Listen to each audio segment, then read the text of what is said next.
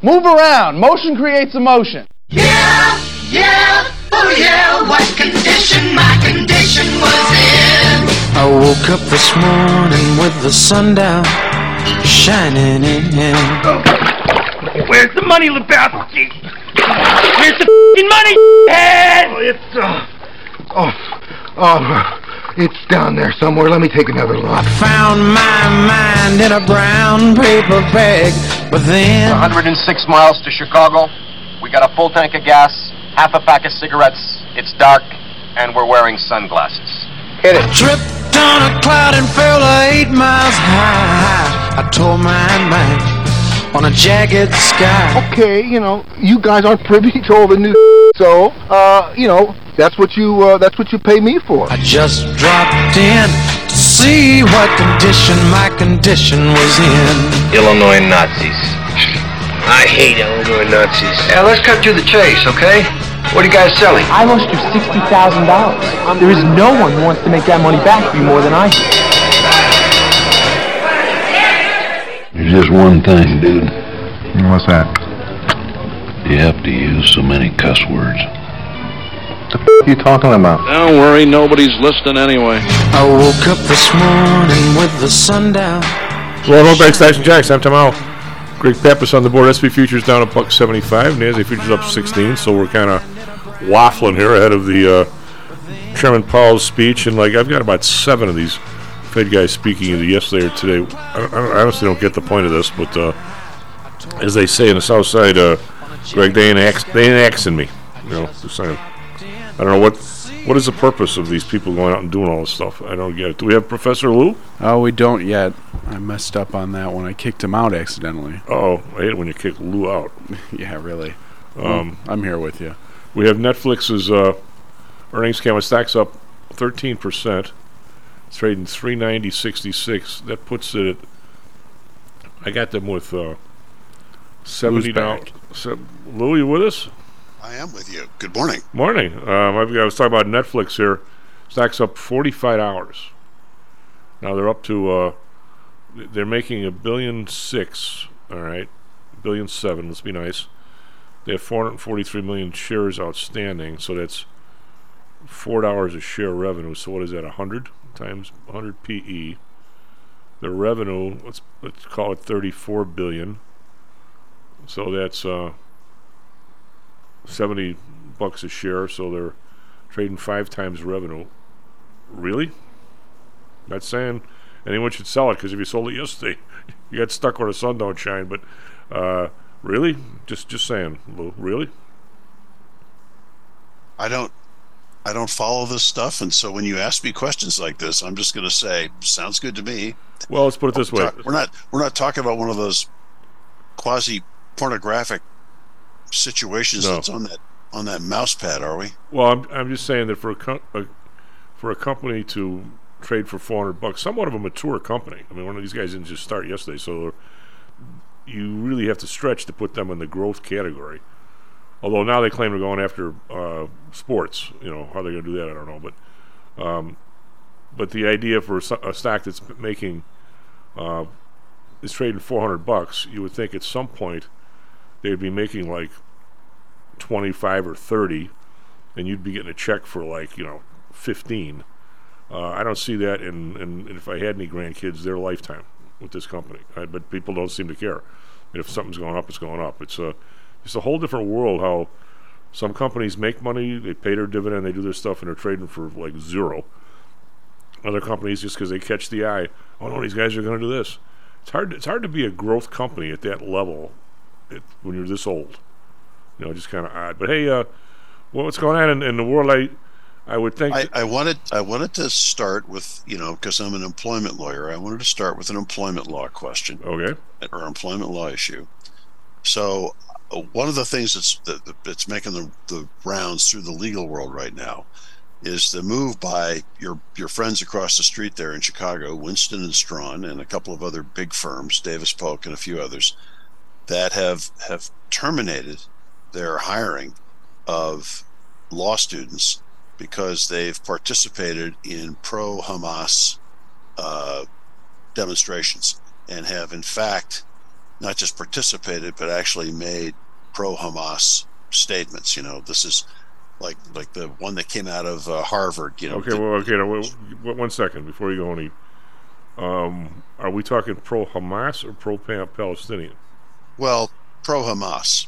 You know, like like Israel is 100% responsible for for the invasion uh, uh, that that took place on October 7th. Well, I mean, uh, the, the the president that maybe neither one of us is huge, huge on.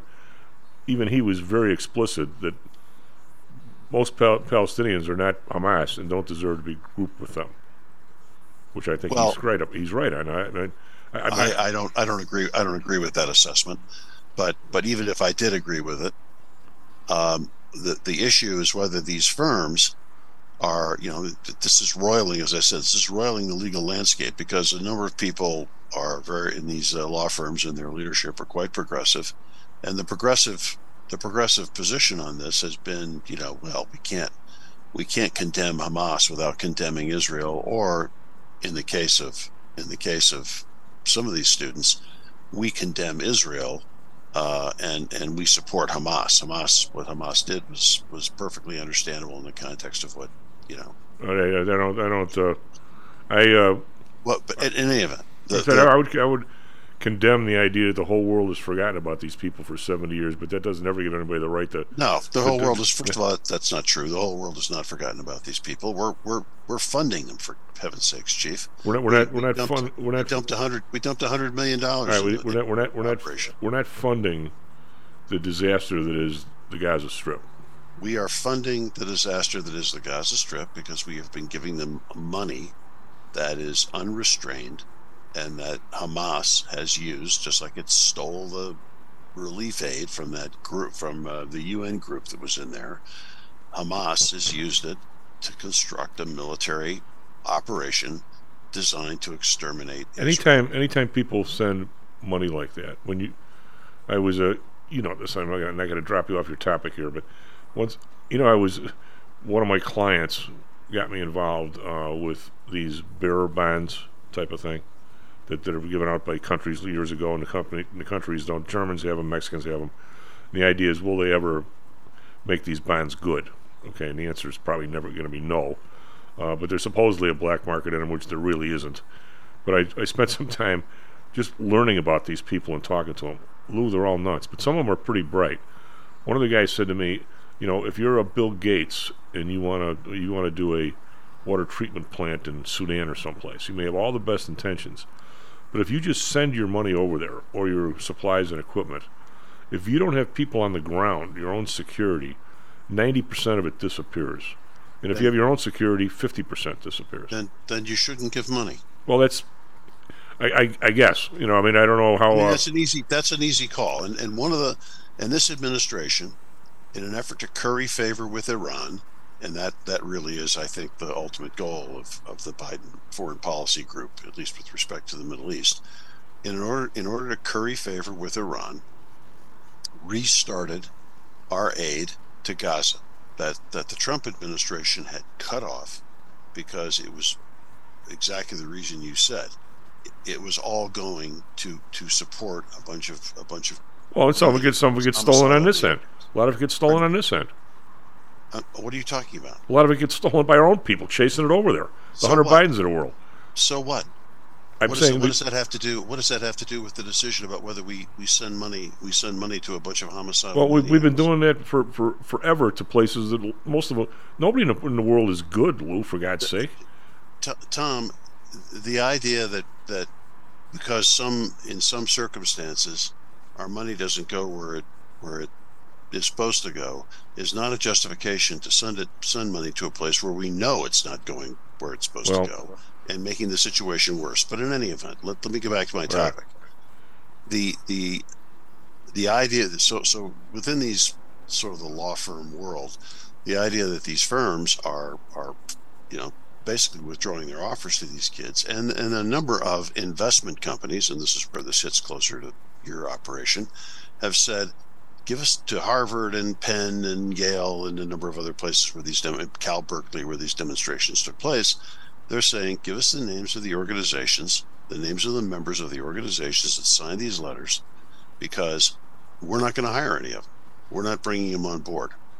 And you know the the you, you look at this, and of course the first immediate reaction, and I think it's a fair one, is wait a minute, aren't you aren't you people have the ones that have been screaming about cancel culture and, and how unfair it is and how inappropriate it is and how, how penalizing people like this in their livelihood for expressing opinions outside of work isn't that isn't that ridiculous and unfair and what are you doing now Depends on what opinion you're expressing. The one they don't like, it.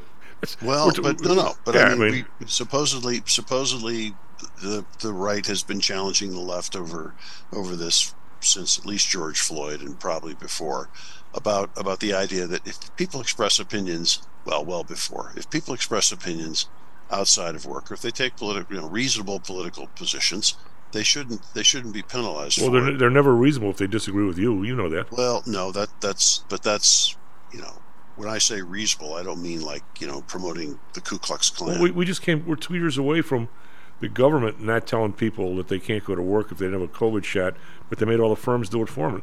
They're- they're- that's a different that's a different a different argument. That's not cancel culture. That was a legal requirement. but- this is not expressing opinions outside of Okay, what I'm saying is that the the government for a while now, to me, and I don't, I don't know where this lands in the legal world, that that that's your your area.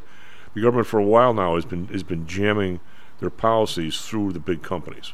I, I, I agree, but but let's let's come back to this idea of these companies not being pushed by the government, but doing this on their own. And so so one of the arguments, and it's uh, again, if, if you're opposed to cancel culture, this would seem to be a contradiction that that these companies are are doing this, and because these people are none of this relates to their ability as lawyers or or anything else. But what it does relate to their ability, or how this does tie into to the company, is, is twofold. One is the company's reputation in terms of having people like this coming in?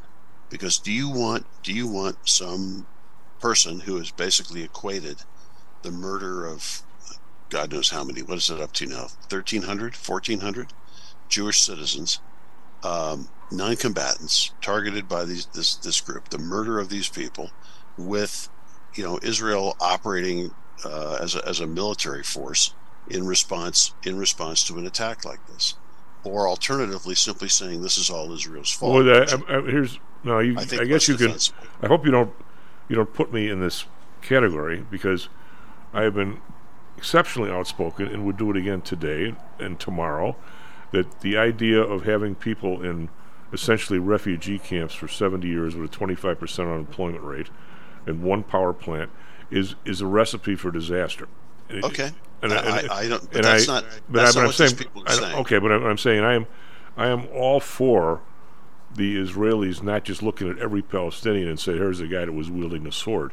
I, I, I don't think that's right at all either. It's like Well, they weren't. They weren't doing. They haven't been doing that. I'm In saying I, fact, I, of the- I am the- I am pro I'm pro Palestinian future, but I'm very anti Hamas. I mean, it- Okay. See, and this and that that would distinguish you. The problem is that these these folks coming out at this stage making these statements are making statements that are problematic not just from the reputations perspective of the company, but if you're a hiring manager or a human resources manager or the general counsel, you you say to yourself, if we get sued by some you know Jewish person for discriminating against against you know Jews in our employment, or or if if we get into a situation where somebody is even alleging that, the fact that we hired people knowingly who take these the, the kind of position that this is all Israel's fault is evidence that we have an anti-Jewish bias within our within our oh, that, well, that's a stretch. Well, no, it really isn't. If if you come in and, and look at the comments, some of the comments that are being made, the idea that we need to eliminate Israel, you know, as a as a functioning state, um, you can draw a pretty straight line. I mean that those kinds of comments are are used as evidence in in discrimination claims every day.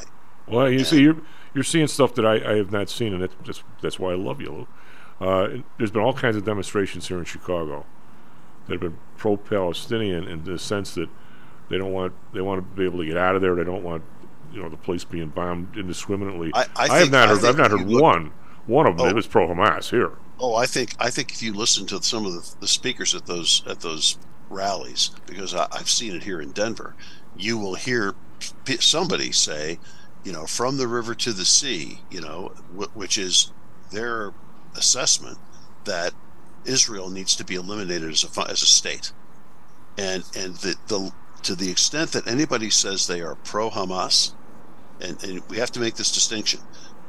Pro Hamas means I am I am pro killing and eliminating Jews because that is their and eliminating the state of Israel because that is their Well, why? Why do you? I mean, I first of all, I'm, I'm That's part of their charter. Let me put it that unequivocally. I'm saying I, I'm against the violence of the Hamas group. Plus, I like the fact where the don't like the fact where the leaders are so far away that they can't get touched, which is typical for leaders or something like that. But when, during the Depression here, uh, Armand Hammer's dad ended up going to jail because he went to a uh, I don't know, was it some kind of a socialist rally during the Depression, and I'm not so sure that the uh, the, the great capitalist experiment was working so hot for 95% of the people in this country during the Depression. So the guy went to a meeting and they came and got him and, and falsely accused him of doing an abortion or something and put him in jail. I mean, if if Well, was if he put in jail for his political expression? Or Yes. was he put in jail for doing an abortion? uh, he, he he went somewhere and the lady miscarried or something, something, and they accused him of doing an abortion, he didn't. All right, so they didn't they didn't try him for his political opinions. no, no, but that, that's that's why. But he ended up in jail. That's why he was targeted. Yeah, he was Yeah. targeted. So what I'm saying is, I if I'm if I'm a boy, if I was a Palestinian, I hope I wouldn't be a follower of Hamas. But I'll tell you what, the current government's saying, "Don't worry, we got the negotiations going."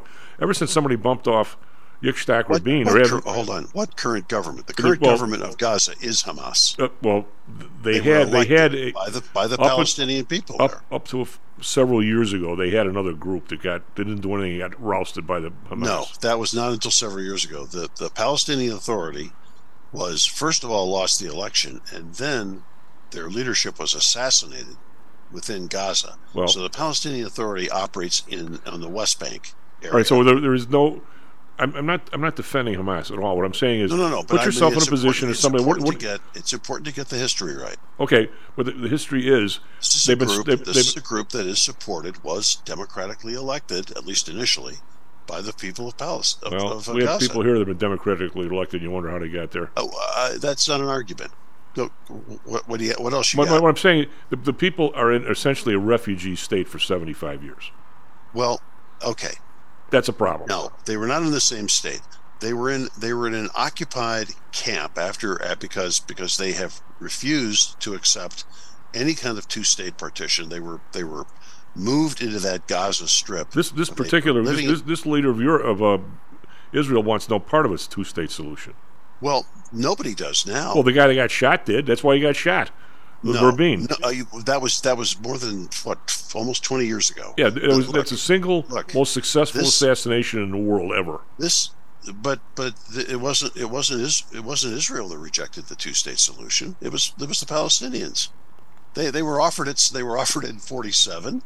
They rejected it. They rejected it I- because they thought they thought I they could it. wipe Araf- Israel off. Arafat screwed up more than anybody, obviously. Uh, they, they, they they rejected it in forty seven. They, you mean he. rejected it. They rejected it in the early nineties with uh, what was it uh, with Oslo. How did they that- how did that- They rejected it. They rejected it at the end of the Clinton administration, and and so well, the what do you mean when you when you say Israelis when you say it? administering it. When you say it, the everything's everything's a negotiation. Tom, the Israelis they have a two-state solution. They have their own state. The Israelis walked out of there Where's- in 2005. Where's the state? Gaza? Yeah, they well, the That's Israelis walked out of there in 2005. They forced out 25,000 of their own people and said, "Here, here are gardens. Here are, are facilities. Here are whatever." The Palestinians tore the place up, and then elected a government that was fully dedicated to nothing more than the extermination of Israel and and using their their own people So as every so shields. every so every every single person there is fair game military wise, in your opinion. I no, not every single person is a combatant. That was the other thing I wanted to talk about was the law of war issue that's arising now. But every single person there is not a combatant. No, but but every single person there is a shield. And it, they're, What's whether the- they're what's the willing or unwilling. What's the difference? The difference the difference is that you can't target one of them, Uh, but I'm- the other one I'm you just- can be targeted. Lou, I'm looking for some kind of a, a, a peaceful justice here where nobody else gets killed. All right, the You know, peaceful You justice. can't you can't tell people justice- you can't tell people a million and a half people to leave tomorrow. Oh, by the way, all the exits are closed. I mean, come on, you can't do that. But this is the end result. This is the end result of everything else having failed, and and your government that you elected deciding it's going to to work a murderous war crime attack on on a neighboring country. I mean, I mean, I, I I'm sorry. They they have a place to go. It's just nobody. It's just the Egyptians refuse to take them. They could be forced out of there. The Egyptians will not will not open that border. Well, And- I don't, I don't think we're going to in addition- necessarily solve this addition, one. Tom, their own government is is blocking their ability, the, the civilians' ability to move, because their own government wants them there, wants them to die. They've they've told them that. The Hamas leadership has told them that. You know, it's glorious to die in support of our in support of our cause. You should be willing to to operate here or stay in your homes so that when we operate our military uh, op, uh, facilities, when we fire rockets out of cemeteries and from schoolyards, and the Israelis respond, you know, you will die with us, and that's a Lou, I'm just I'm just a guy that I don't know how he got raised this way. Uh, I see the amount of murders in Chicago. 84% of them are from black people. I refuse to generalize on black people at all, and I, and I care a real lot about the people who live in the bad neighborhoods that aren't bad people and that have don't seem to have any rights whatsoever. I feel the same way about the Palestinians. And Okay. There's a problem. I, I, I have a problem with the people in the Bekaa Valley for 75 years, Lou. You know, I mean, it's a problem. The Palestinian people in Gaza Strip. Clearly, clearly, this just doesn't apply to all Palestinians because you don't have the issue. You don't have the same issues on the West Bank. The the the Palestinian people in the Gaza Strip are ruled by a murderous, horrific organization that is a you know I think Kevin hit it right when he made it he referenced to one of our emails. They're a death cult. Sure, they are. And and that's and that's what they are, and that's what they do. And, and the only and that's that's what the Palestinian the Palestinians in Gaza. It may sound like we're it may sound like we're arguing a little bit. What I'm all I'm saying is, whenever you have not all, uh, what I'm saying is when you have wh- wherever you end up with, be it Gaza, be it the West Bank, be it it could be anywhere for God's sake, you end up with with worldwide food inflation and a 25% unemployment rate in males 18 to 35. You got a problem. It's a question All of how. so so so what so so whose obligation is it to solve the problem? what do you mean whose? Whose obligation is it to solve? Well, the, the, the one, problem one of one of the one of the, the things I read the other day was um, somebody from Israel was saying, "What do you mean? We, we let them work over here one one month a year for like three times the salary they can make there? That makes it worse, Lou, not better. You see the other side. Israel Israel is under absolutely no obligation based on the history with Gaza. Israel is under absolutely no obligation to do anything but defend itself from those Okay. folks. Except and the- that's and that's unfortunate. It's an unfortunate situation. It's terrible, but but at this stage, you know, every, they've from, from the Israeli perspective, and and I and I understand the Palestine. I, I think I understand the Palestinian perspective. From the Israeli perspective, you know, we're we're at the end of our rope. They've now done something that we have to respond to, and and this is what we're doing. They are not targeting Palestinian civilians. They're targeting Hamas military operations. Well, civilians but- in Gaza. But are they doing it? Do they really? You can't get to the situation, Lou. And like I said, Israel. I mean, I that those are one of our best allies. I'm absolutely behind those guys. You can't get to the same attitude there that we did here with Indians. The only good Indian's a dead Indian because I don't hear about But that's not. But that's not. I, I mean. I mean. I say you can't. I'm not saying they're there yet. I'm saying you They're can't not. get They're there. not. That would mean they were targeting them. They're not. If they were targeting the civilians, you'd you'd have you'd have two hundred thousand dead I- already. I, I'm not accusing them of. I'm just saying I don't want it to get there. That's what I said. Okay, I, I would I would prefer it not get there either, but but the objective now is no longer containment. The objective now is the destruction of Hamas and the destruction of that government and that whole organization and everything. Well, how are you going to do that when the leaders are elsewhere?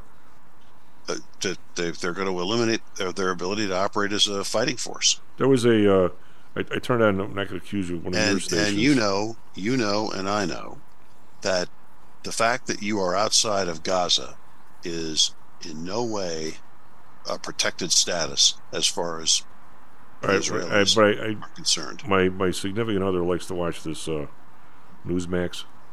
Unfortunately, I didn't get it off fast enough on Saturday, and of course they had some lady on there ranting about not that the side you're. Let's put it this way: way worse than the side you're on.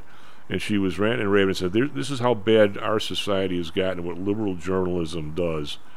And they cut away to some guy, and I don't know, CNBC, where the hell it was, uh, more liberal station, and they have a, a, a guy from the Israeli, I don't know what he was, a general, what he was, and uh, the two of them are arguing about. The guy says, "Well, there are humanitarian considerations in Gaza."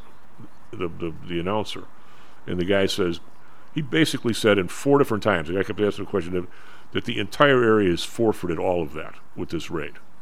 You know what? Lou, I don't buy that. I, I just don't buy that.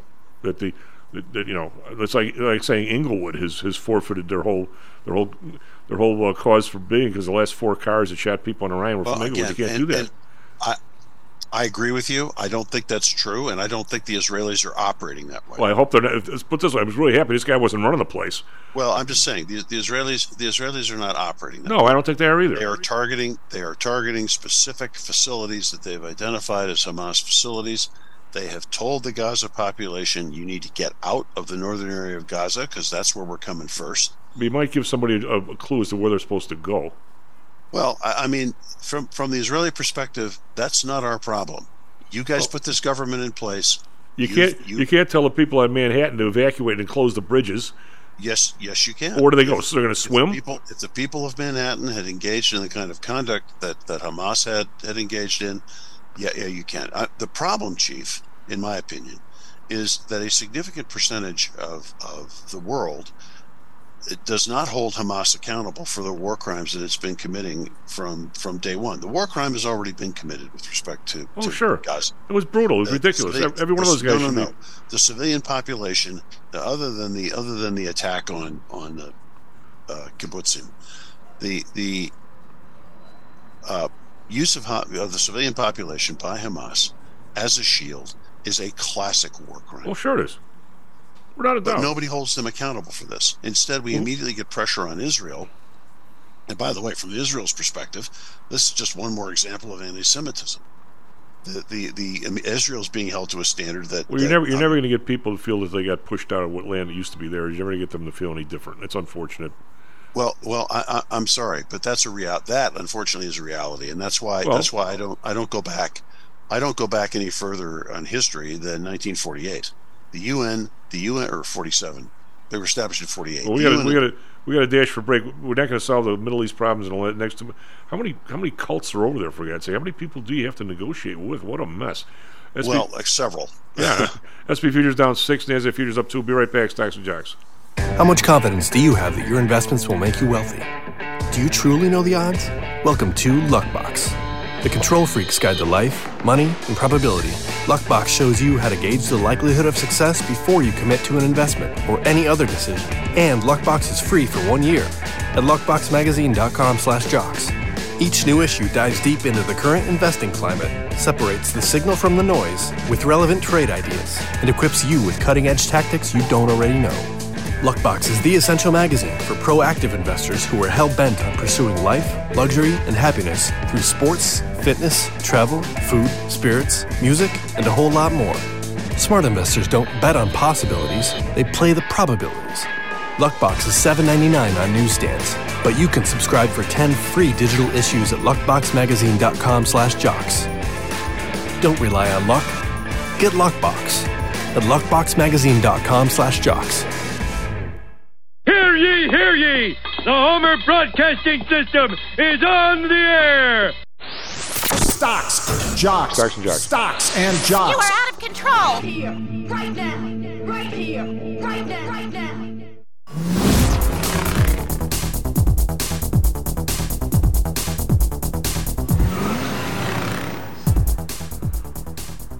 Low and Rockback Stocks and Jocks. I'm talking about Greg Pappas on the board. Uh, SP futures uh, down six. Nasdaq futures up three. Uh, this was after a day yesterday where we were again kind of all over the place, uh, but ended up down seriously. Uh, Dow was down 332, S&P down 58. It looked like it was going to go a lot worse. That's this is after rallying back on the close, by the way. Nasdaq down 219, 1.6 percent. The bugaboo in this whole mess is the, the 10-year and a 30-year rate, where the 30-year actually nudged over five percent at one point, and closed at 4995. So it's pretty darn close.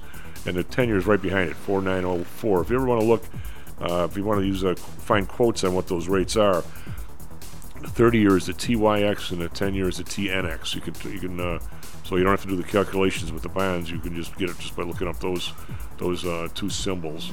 Um, over in Europe, we've got the DAX down 26.2 percent, FTSE down 62.8, CAC around down 41.6. So down, but not horrible this morning. Asia, Nikkei down 611. That's almost 2%. Those guys have been very volatile the last week or two. Hang Seng down 436, heading more towards 17,000 now than 18,000. 17,295, that's 2.5%. That's a lot. Shanghai down 53, 1.8%. Asia markets see broad sell off as uh, Japan sees supply surprise trade surplus. Bank of Korea hold rates steady. I didn't even know there was much of Bank of Korea, but I guess there is. Uh, bonds, uh, 10 year up 8 basis points, 4.78, like I'm talking about. Uh, the Bund up 1 basis point, 2.93. Japan up 4 basis points, 0.85.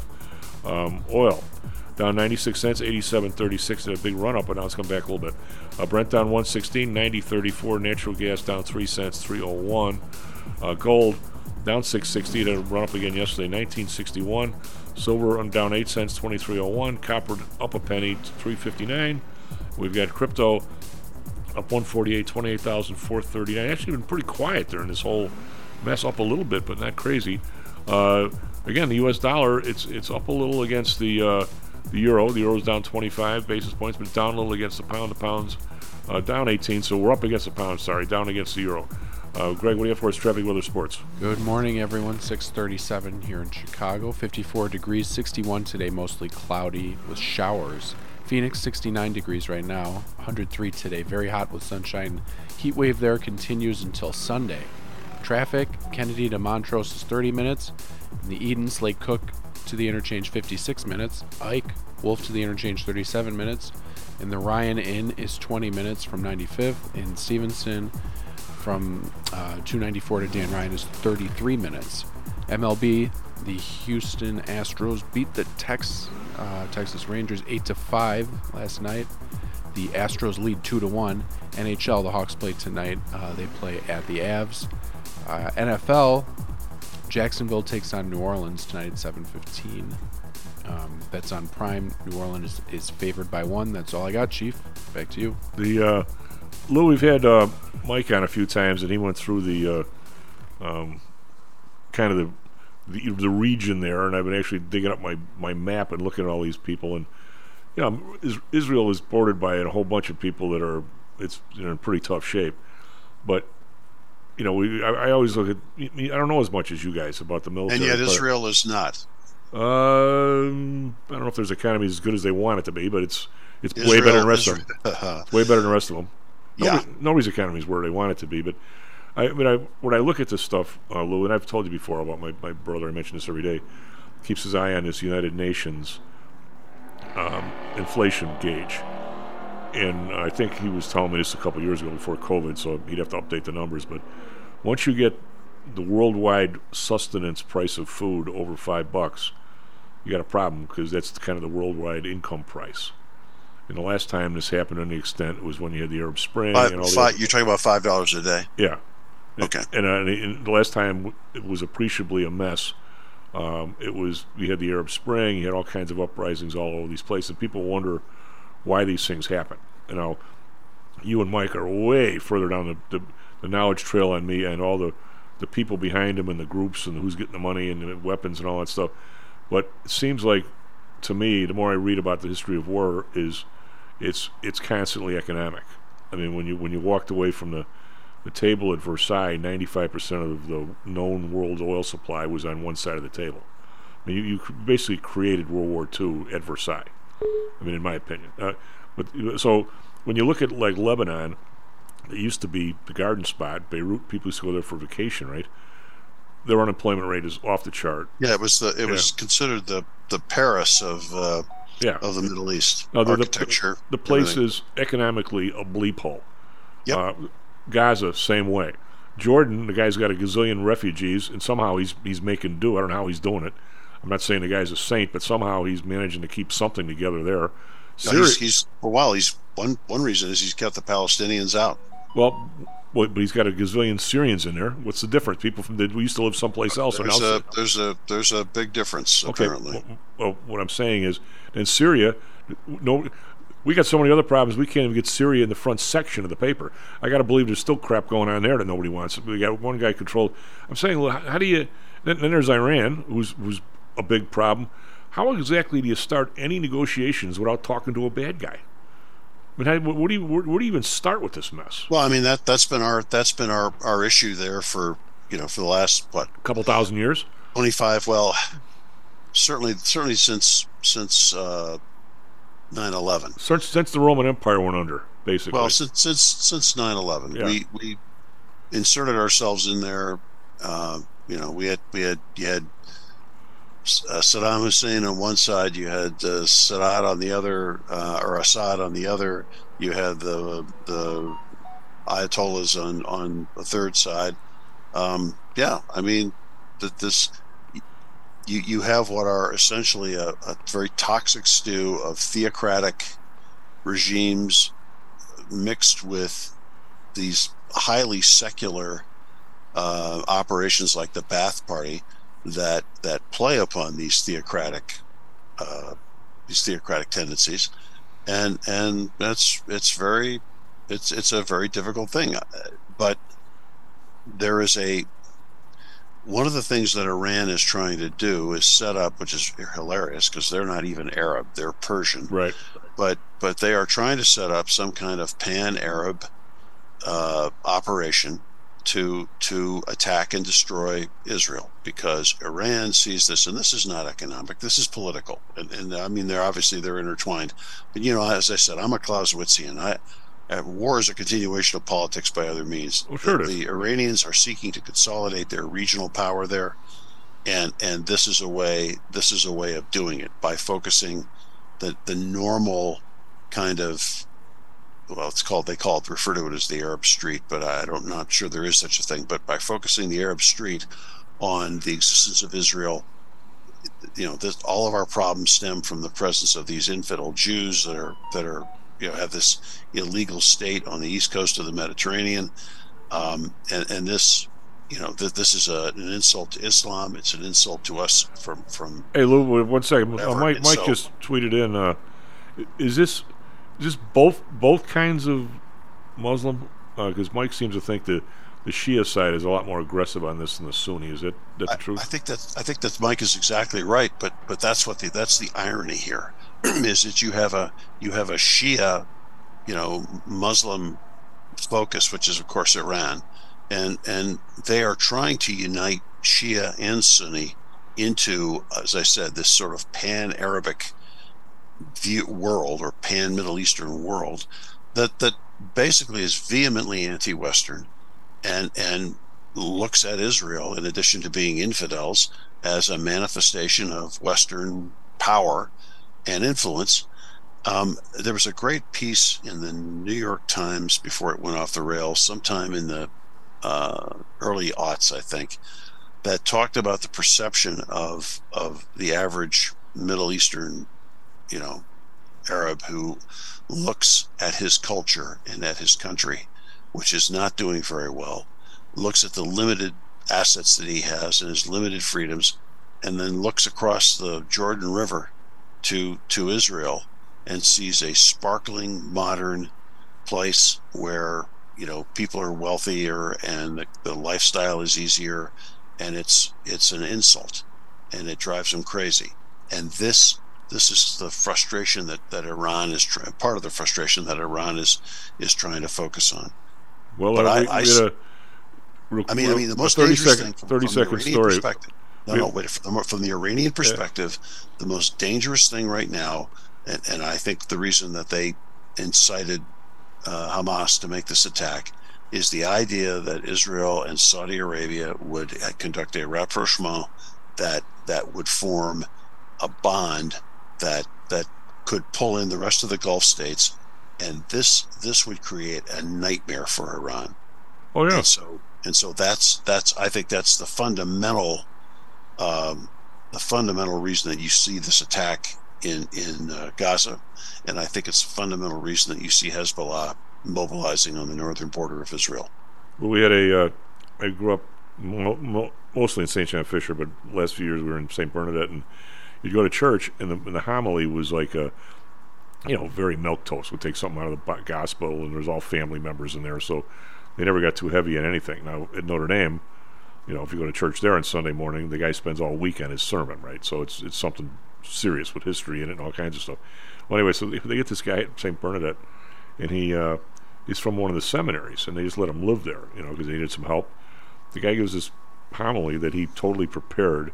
In the middle of it, he says something to the effect, which is to me is very true, that more economic wars have been fought in the name of religion. You have to be careful you don't do that. Basically, you know, I, mean, I mean, anybody who thinks that you know the uh, the war between uh, Greece and Troy was because somebody married some good-looking girls out of their mind. It was for trade rights, right? I mean, uh, I mean, the idea. I mean, what is what do you see as the whole the future of this uh, Iran regime? I mean, are are they going to be there hundred years like the Chinese, or I mean, ninety some percent of the people, according to Fari, want these guys out. But if they have such a huge hold on the place, are they going to be able to keep keep control of the place for, or is this all these desperate moves just to keep themselves in power? I don't I don't know, but but I mean they have a very serious problem with their female population who who have been subjected to some horrific stuff and and i mean there was a i, I haven't seen any information on it lately but you know there was a, a an ongoing uh, revolt on the part of their their female pop a significant portion of their female population over the the murder I know that's the only way I can characterize Oh, it yeah, yeah. the Murder. murder of that young woman who ref- who was imprisoned and then apparently beaten to death for refusing to wear the hijab properly or refusing to wear it and and that those protests were significant um, our, again our administration because it loves the Iranian leadership for some reason did not capitalize on it did not did not make public you know public uh, I don't know what's the word upset public create public upset over over what was happening there.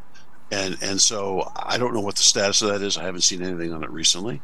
But but Mike's to go back to Mike's point I mean it, it is it, it is an irony that that that a Shia Persian Shia Muslim or you know, government is trying to organize this uh, you know region wide Arabic or Arab uh, sort of entity against against uh, Israel. You know, do you do you do you remember the UAE, the United Arab Emirates, or not a Oh, yeah. UAE, uh, UAR, United Arab Republic? The the if you looked at a map in the '60s, if you looked at Egypt, you would see UA. You wouldn't see Egypt. You would say it was Right. like UAR or something Yeah. like that, United Arab Republic, and it, it swept. It incorporated a number of other states across the region, and this was uh, Nasser's. Gamal Abdel Nasser. Boy, this is a name you haven't heard Yeah, well, it's a he got he got he got assassinated, didn't he? uh, yes, Nasser's uh, you know view of, of again uniting the Arab world against uh, against the West, and it looks to me like Iran is trying to do something you know something comparable. Nasser, of course, based his on a secular kind of I don't know if he was a Baathist, but a, but a secular view of, of government. The Iranians are doing the opposite. We used to call it here. We, we call it here manifest destiny, right? I'm sorry. We call it here manifest destiny. We No, it was no. It was it was exactly the opposite of that. It was an anti-colonialist, anti-Western push. It wasn't it wasn't manifest destiny for Nasser. Now the Iranians, well, and, and Hamas. I mean, Hamas is definitely a manifest destiny operation. They are looking to to reestablish the worldwide caliphate. I mean, you remember when Al Qaeda came boiling out of? Well, I, have, out of, a- I have a uh, quick question. The, because the wait a minute. political, the This- this political this shots. Al Qaeda's push too. And I mean, the political shots you keep taking at the current administration. We have had administration after administration going back to Roosevelt that have managed to underestimate the the dictators they deal with and somehow feel that if they talk to them, the guys will change. I mean, I don't get the difference between these guys maybe being a little too friendly with Iran, although I wouldn't call it friendly, and Trump standing on the same stage as the knucklehead from North Korea. I mean, it, it's the same thing. Our guys have such a, a huge ego. I am. Well, the North Koreans have not invaded South Korea. Okay, Not that they don't want but, to. but but uh, so what? Yeah. I mean, I mean, they're we they're they're I use they the term yet. stopped. I'm to use the term yet. Well, I mean, I think it's much more likely that they'll invade with with somebody like Joe Biden in, in the White House than with Donald Trump in the White House. All right. I, I, I, I can't I can't get down this road that Trump is like Ditka. He's so I'm tough. Nobody. Trump, I'm not saying Trump is like Ditka. I'm saying Trump, in comparison to Joe Biden, was a much more effective president. I And, and I don't. I want to. Let's not. Let's not even go there. But I, I think. I think. I think just- Trump did made a mistake in everything he did. But that's another story. Well, well, Joe Biden's foreign policy has, for the most part, been a disaster. What What has he have- What has he done have- wrong on this trip? Uh, well, he, he, he the trip itself was a terrible idea. Okay. and I'm not sure why. I'm not sure why he agreed to do it or why he decided to do it. But it did provide a direct and, and remarkable opportunity for the Arab the Arab leadership there to simply insult him and send a message to their oh, populations. Okay, they can insult all they want, but it, it, it, it seems to me that he that he he nailed down the fact that we are supporting Israel, which I think all of us want to do. He also said that, by the way, there are humanitarian considerations on these people. You can't just you can't just blow them up in the eyes of the world. I, th- I think everything he said what- made sense. This is what he said. Now, now whether it goes forward in execution, Okay. we'll see. I don't You see. know, uh, he- he I mean, said- that, he said that compared to Trump waddling around on the stage with, with the guy from North Korea, there's no comparison in my mind. He said he said he said we're going to have a managed withdrawal from Afghanistan too. Okay. Uh, so so I, I, I'm I'm not. I'm just my my point is that uh, he is viewed. I I think he's viewed as a as a very limited person. I, I, And without a he's not- doubt. I mean, I, we're not talking inspire- about. He doesn't inspire confidence. No, nobody's comparing either one of these guys to Solomon. Well, come on. I, I, I mean, I, I don't. I don't think the the withdrawal from. confidence. I don't. I don't think the withdrawal from their of Afghanistan was Tom- any worse Tom- than the one from Vietnam. They both sucked. And and and but but so what does that have to do with Donald Trump? L- listen, The, th- the same two the- idiots this- are going to run again. That's what has to do with it. Donald Trump, when Donald Trump got into office, his administration, and I, whether you want to call it Trump or his administration, I don't care. His administration cut the aid to the Palestinians in Gaza because he said these guys are a bunch of murderous cutthroats. Right. And if, and if they want, if they want our aid, which we know is going to fund projects to kill Israelis, if they want our aid, they're going to have to smarten up and shape up. That aid was a day one. Joe Biden put that back into place because again, they were trying, I think, trying to curry favor with the Iranians, which this administration has been doing from day one, just like the just like the Obama people did, for, for these inexplicable reasons. And I'm I don't I don't have an Because they're they're a power in the region. The same reason Trump, Trump talked to North but, Korea. But what? So so let's make them more powerful. Let let rather than trying to counter their efforts, let's let's agree with them. I mean I mean we have reinforced by by we give money to all kinds of people for whatever reason. We give money. How much? so so oh okay so because we make them because we we make a I- mistake in giving money to people we should make it worse. every, every single time. money to more bad people. Every time we. That's a silly. Come on. Well, you don't you don't think that when, when when we give money to people and they turn around and buy bullets from American people, we don't know that's going on? Who do you think runs this stuff? There's big, these big companies running this stuff. The money's Tom, going to them. There's no Tom. There, I, I'm. I want you. Just, let's just stay focused on on Iran for right now. We lifted sanctions on them. They were making three billion a three billion a year, I think, on their oil exports under the Trump administration. They're now making something like seventy or eighty. We we turned loose billions of dollars in cash to them in exchange for some some hostages, very clearly sending a message that you can you can blackmail us or extort us. Uh, we we we've done We- a bunch of, that- really okay, silly but- stuff with well, them, no, and it's, just- it's just said, empowered. not a- it's empowered them recently, not a and that's dime- one of the reasons you're seeing this blow up. But what you're, you're finding on all the right wing stations, and I hope you're not doing the same thing. What you just said, if somebody's listening to the show here and doesn't know the, the nitty gritty of this, they think their money went to Iran. It did not. That was Iranian money that we sequestered. It's a big difference. No, no, no, no, no, no, no, no, no. This has nothing. This has nothing to do with whose money it was. I we- think if you walk into a right wing bar, everybody's convinced their dough just went to Iran. Well, and Tom, because you're a mercantilist, I know you think that somehow that's their money, therefore we're obligated to give it to them. we, it, what do you mean it was their money? We sequestered it. Yes, It's theirs. It was at a bank account here, and we, and we and, and grabbed so it. we're entitled, and so we have to give it to them I didn't say that. I'm saying, it, but it's it wasn't exchange ours. in exchange for hostages.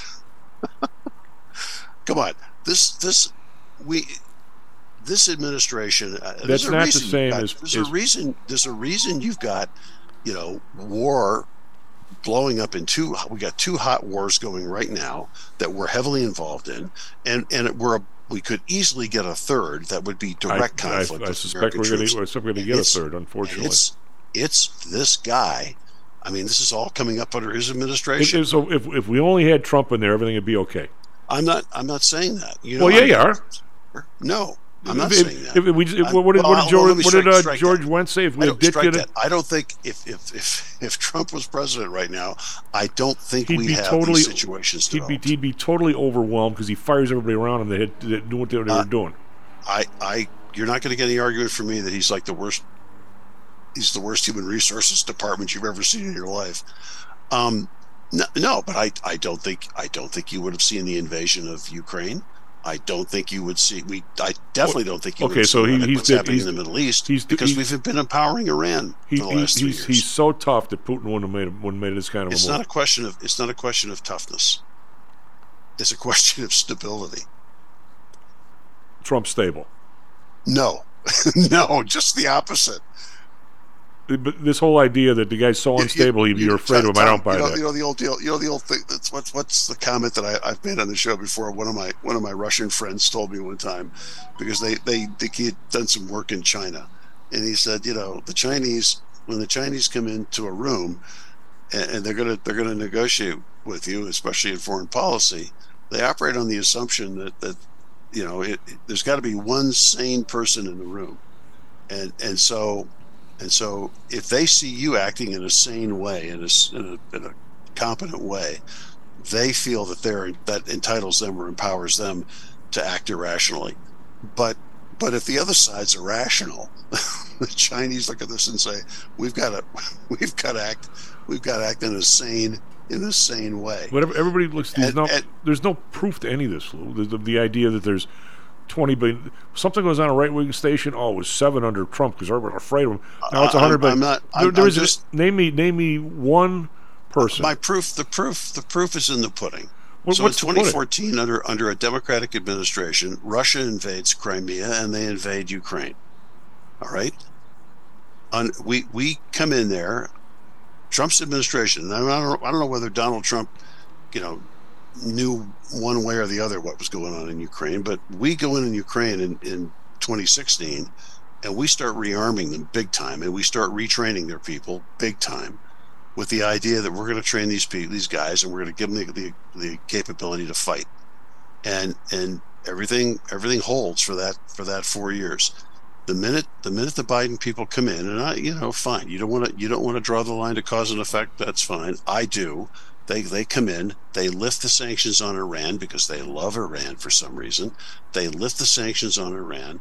They they uh, allow the Iranians to start rearming and, and buying and funneling money into their into their weapons operations in in uh, Lebanon and into Gaza. They they start making rapprochement in that area. They they work. They start the the Obama uh, policy of, of isolating Israel. Um, they I don't know I, I don't know what else to say about about I, I Ukraine don't. I don't buy. I think I don't buy it. that I- this whole I- I idea. you. I the, the whole, the whole idea that the well, we got a dash here, but the whole idea that you know the, the, all the Democrats are a bunch of girly men, and all and all, No, the, all I'm the not sa- Republicans I'm not are. saying that. It just it, just doesn't I'm pan out. I'm not saying that. I'm saying this. if we only had Trump, he's so tough, nobody would touch him. No, I'm That's not. bull. I'm not saying. I'm not saying that either. I did. I am saying. I am saying that that the Mr. Trump's instability and mercurial nature, I think, acted as a deterrent. Oh, okay. I, I could lob one in there that we don't have time to discuss. That the idea that the, the, the guy who was the stabilizing force, as much of a loser as he was, in the whole area was Saddam Hussein, and Bush couldn't wait to take him out to get oil Uh, money. There, there's, there's a lot to be said for that argument, and and and that tr- believe me, if you'd been talking to me in 2003, we we would have had that discussion where I said, look, we got to be really careful because if we go in there, right now you've got an equilibrium between Iraq and Iran. If we go in there and destabilize Iraq and take take out that, we'd better be prepared to counterbalance Iran because that That's right, and, that's we, and we never did that. Nope. I mean, he, Nope. he, he was our counterbalance to the idiots in Iran. Yep. And and I I'm you're not going to get any arguments from me on that. That that consideration our, should have been. so our policy's been a disaster for 30 years, basically. but I, I will say this: Robert Gates, who I didn't care for, a lot of his SecDef decisions, but he's certainly one of the smartest policy in foreign or national security people that I've, I've ever had the pleasure of meeting. Robert Gates, who was was Obama's SecDef and also the SecDef under Bush, um, said that every foreign policy decision that Joe Biden has ever made, has ever put his hands in, or whatever side he takes on, has been wrong. Everyone. I trust his judgment. That's one of the reasons why I can draw that line from what's happened with this administration to what's happening on the ground now. All right, Where's Dan? Where's Dan? We need Dan to come in and Yeah, we got to talk to Dan, but I'm, I'm, saying that it, it's only there's only so much in a place that's been a mess for 2,000 years you can pin on a guy that's been there two years. I- I'm. I mean, if, if you walk, I can easily do that. If you walk in and there's a fire burning, and you and Lou, you're I the guy I- who hits up and pours gasoline on it, I you're I- responsible for what just happened. selective. I had, I had somebody last week tell me that the uh, we still have we're still reeling from the Carter inflation. I said Carter inflation. He started the inflation. Well, yeah. So you forgot about wage and price controls under Tricky Dick. You forgot about the whip inflation now buttons and program under Jerry, Jerry Ford. Oh yeah. Why, what- why, what- why what- was he? I mean, there's lots of reasons to single out Jimmy Carter, but why was he singling him out for that? Because well, that's that's that's the that's the idea. Inflation was in, under Carter's watch. wasn't under wasn't under Reagan's, which it actually was stronger in the first couple of years of Reagan. I mean, nobody. Yeah, you know- Reagan, Reagan, Reagan's people, Reagan's people. just remember the movie Lou, when the when the legend conflicts with the facts. Print the legend. Well, but I, but I mean, I got, I got facts on this, and, and I don't and know that anybody anywhere, since we don't prosecute a soul, anybody has any facts regarding whose oil is what and where and going someplace. The last time we stuck a hypodermic me- needle into a, into a tanker of oil in New Orleans and saw it came from Iran, and some and whether it's a Republican or a Democratic businessman has the oil, slap the guy in irons and put him in jail in Guantanamo, it'll never happen. No, nobody knows where this oil is going. Nobody cares. The, the money, um, the actually, money we do, we do know where it's going, and we do care, and that's one of the reasons why Iran's oil revenues basically uh, All right, ex- ex- by a ex- factor all right, well, next week, let's, let's talk about where's all this money flying back and forth. You can't tell me we can't trace this stuff, and yet we don't. We got we got a dash for Dan here a little bit. I mean, there's there's a million questions here. Where's the dough? How are they getting the money? How, where do you order up a thousand rackets? Are are we providing some of the? Who's who's providing? Oh, I think we the- definitely provide. I think I think that this administration has definitely provided some of the money for those rockets that are raining. I'm down. talking about who do you order them from? Anyway, we got a dash. SP futures down six, NASDAQ futures up four. Lou, a pleasant weekend. Always good jousting with you. we'll be right, right back, one. Mr. Dan Is your business being challenged by the complexities surrounding healthcare reform or other matters related to human resources management? If so, then Cognos HR can help. A longtime friend and contributor to the Stocks and Jocks radio program, Cognos HR provides its clients with a perfect blend of strategic consulting and day to day HR management to drive overall improvement in business performance. Companies that join the Cognos HR family are better able to manage healthcare costs, enhance benefit offerings, and improve employee satisfaction by leveraging our access to Fortune 500 benefits. Our innovative onboarding and payroll technology, along with our constant attention to detail, enables us to provide the highest level of quality service to our clients. Now, your time and energy can be focused on generating business and increasing your bottom line. We'll take care of the rest. For more information, call us at 630 401 8810 or search us on the web at cognoshr.com. Cognos HR, Innovation in Human Resources, licensed in Illinois and Arizona. Inflation is our friend. For example, consider this. In the year 2000, if current trends continue, the average blue collar annual wage in this country will be $568,000. Think Hello, this is what this the chief. Confused about investing these days? I suspect you are not alone. Investing was never easy, although at times it may have seemed so. I think one reason behind the current concern, although maybe not explained as such, is how the fluctuation in the American dollar and the associated politics is affecting your investments and your wealth. It may not be enough to make some money in your investments. You may need now to make enough to exceed the amount that your leadership is depreciating the value of the dollars you've worked your whole life to accumulate. That same leadership has seen fit to maneuver risk free interest rates to near zero. Providing positive risk averse returns in a zero interest and declining real wealth environment is by far the toughest assignment I've ever had in my years as a money manager. I'm sure that a lot of you have heard that one way to possibly deal with this problem is to invest in so called hard currencies like silver and gold. The idea being that they will retain their relative value in the face of devaluation of paper currencies like the dollar. To be honest, I have never been a gold bug. I've always had faith that having enough dollars and a good investment strategy was good enough. Now I'm not so sure. But I do know that if I did invest in gold or silver, I'd want to do it in the same manner as we do with PTI for investments in the market, with defined risk. If you feel the need to invest in gold or silver, we can do it using the same strategies that we use for our protected index program. No matter what you invest in, we feel that you need to know and control your risk. Find us at ptisecurities.com. That's ptisecurities.com. Inflation is our friend. Stocks, jocks, Stocks and jocks. stocks and You are out of control. Here, right now, right here, right now, right now. Hello, Olympic Stocks and Jocks. Inflation is our friend. I'm gonna I'm gonna say something scary here. I remember seeing that. How scary was that? Dana Carvey, It's good stuff. D- Uh, Dan Aykroyd. Dan Aykroyd. Okay, he, he did Carter, right? You know it. Yeah, SP futures down five, Nasdaq futures up six. Um, yeah, but it becomes you know these. Dan, we have Dan. We don't have Dan. Uh, well, you know what? I'm not so sure. We do have John. We have John. John, how are you, buddy? Uh oh, we got another right winger. Tom, I'm good. Another How right, about you? All right, another, Greg. another right winger Morning. coming at me here. Jesus, you know. I'm just saying, I. My blood was pumping in that last time. Oh, I'm sure, right? You know, the, the funny part is, Jan, is, is is is the amount of news coming out of the government, inflation numbers and everything else. I, I think one of the biggest problems worldwide is us uh, taking our currency down from where it was to where it is. I think all these other countries are having serious problems with it. It's causing unemployment. It's causing people not being able to eat, and it's causing the usual amount of let's let maybe these guys can be better. You know, we'll we'll we'll, we'll elect the Adolf Hitlers of the world. That's all these guys are. Totalitarianism. They're all the same. Hamas, Hezbollah, right? I mean, it- you know, these people are they're tyrants. I mean, no matter what happens, and you know, but as bad as our information flow is here, and we used to have a couple of guys that I think they kind of get tired. I used to get emails a day from like five or six. This is going back a few years. Right after a show, I get emails a day from four, like five or six ultra right wing guys. Not that the left doesn't do the same thing, but all it would take is somebody to lob some number out there on one right wing paper or, or, or uh, website. The thing spun within an hour to where it was absolute fact. And I, I'm not sure where people are getting this number about the Iranian oil before and after. And I have no idea whether it's right or not. And it, and I'm not so sure the first number was ever correct because I think that people think oil is fungible, and if you can get it out of your place, you get it out of your place, and other people buy it. The Indians have been buying Indians. The people from India have been buying Russian oil during our alleged boycott of them the whole way through. And what have we done to them? We went and visited them too.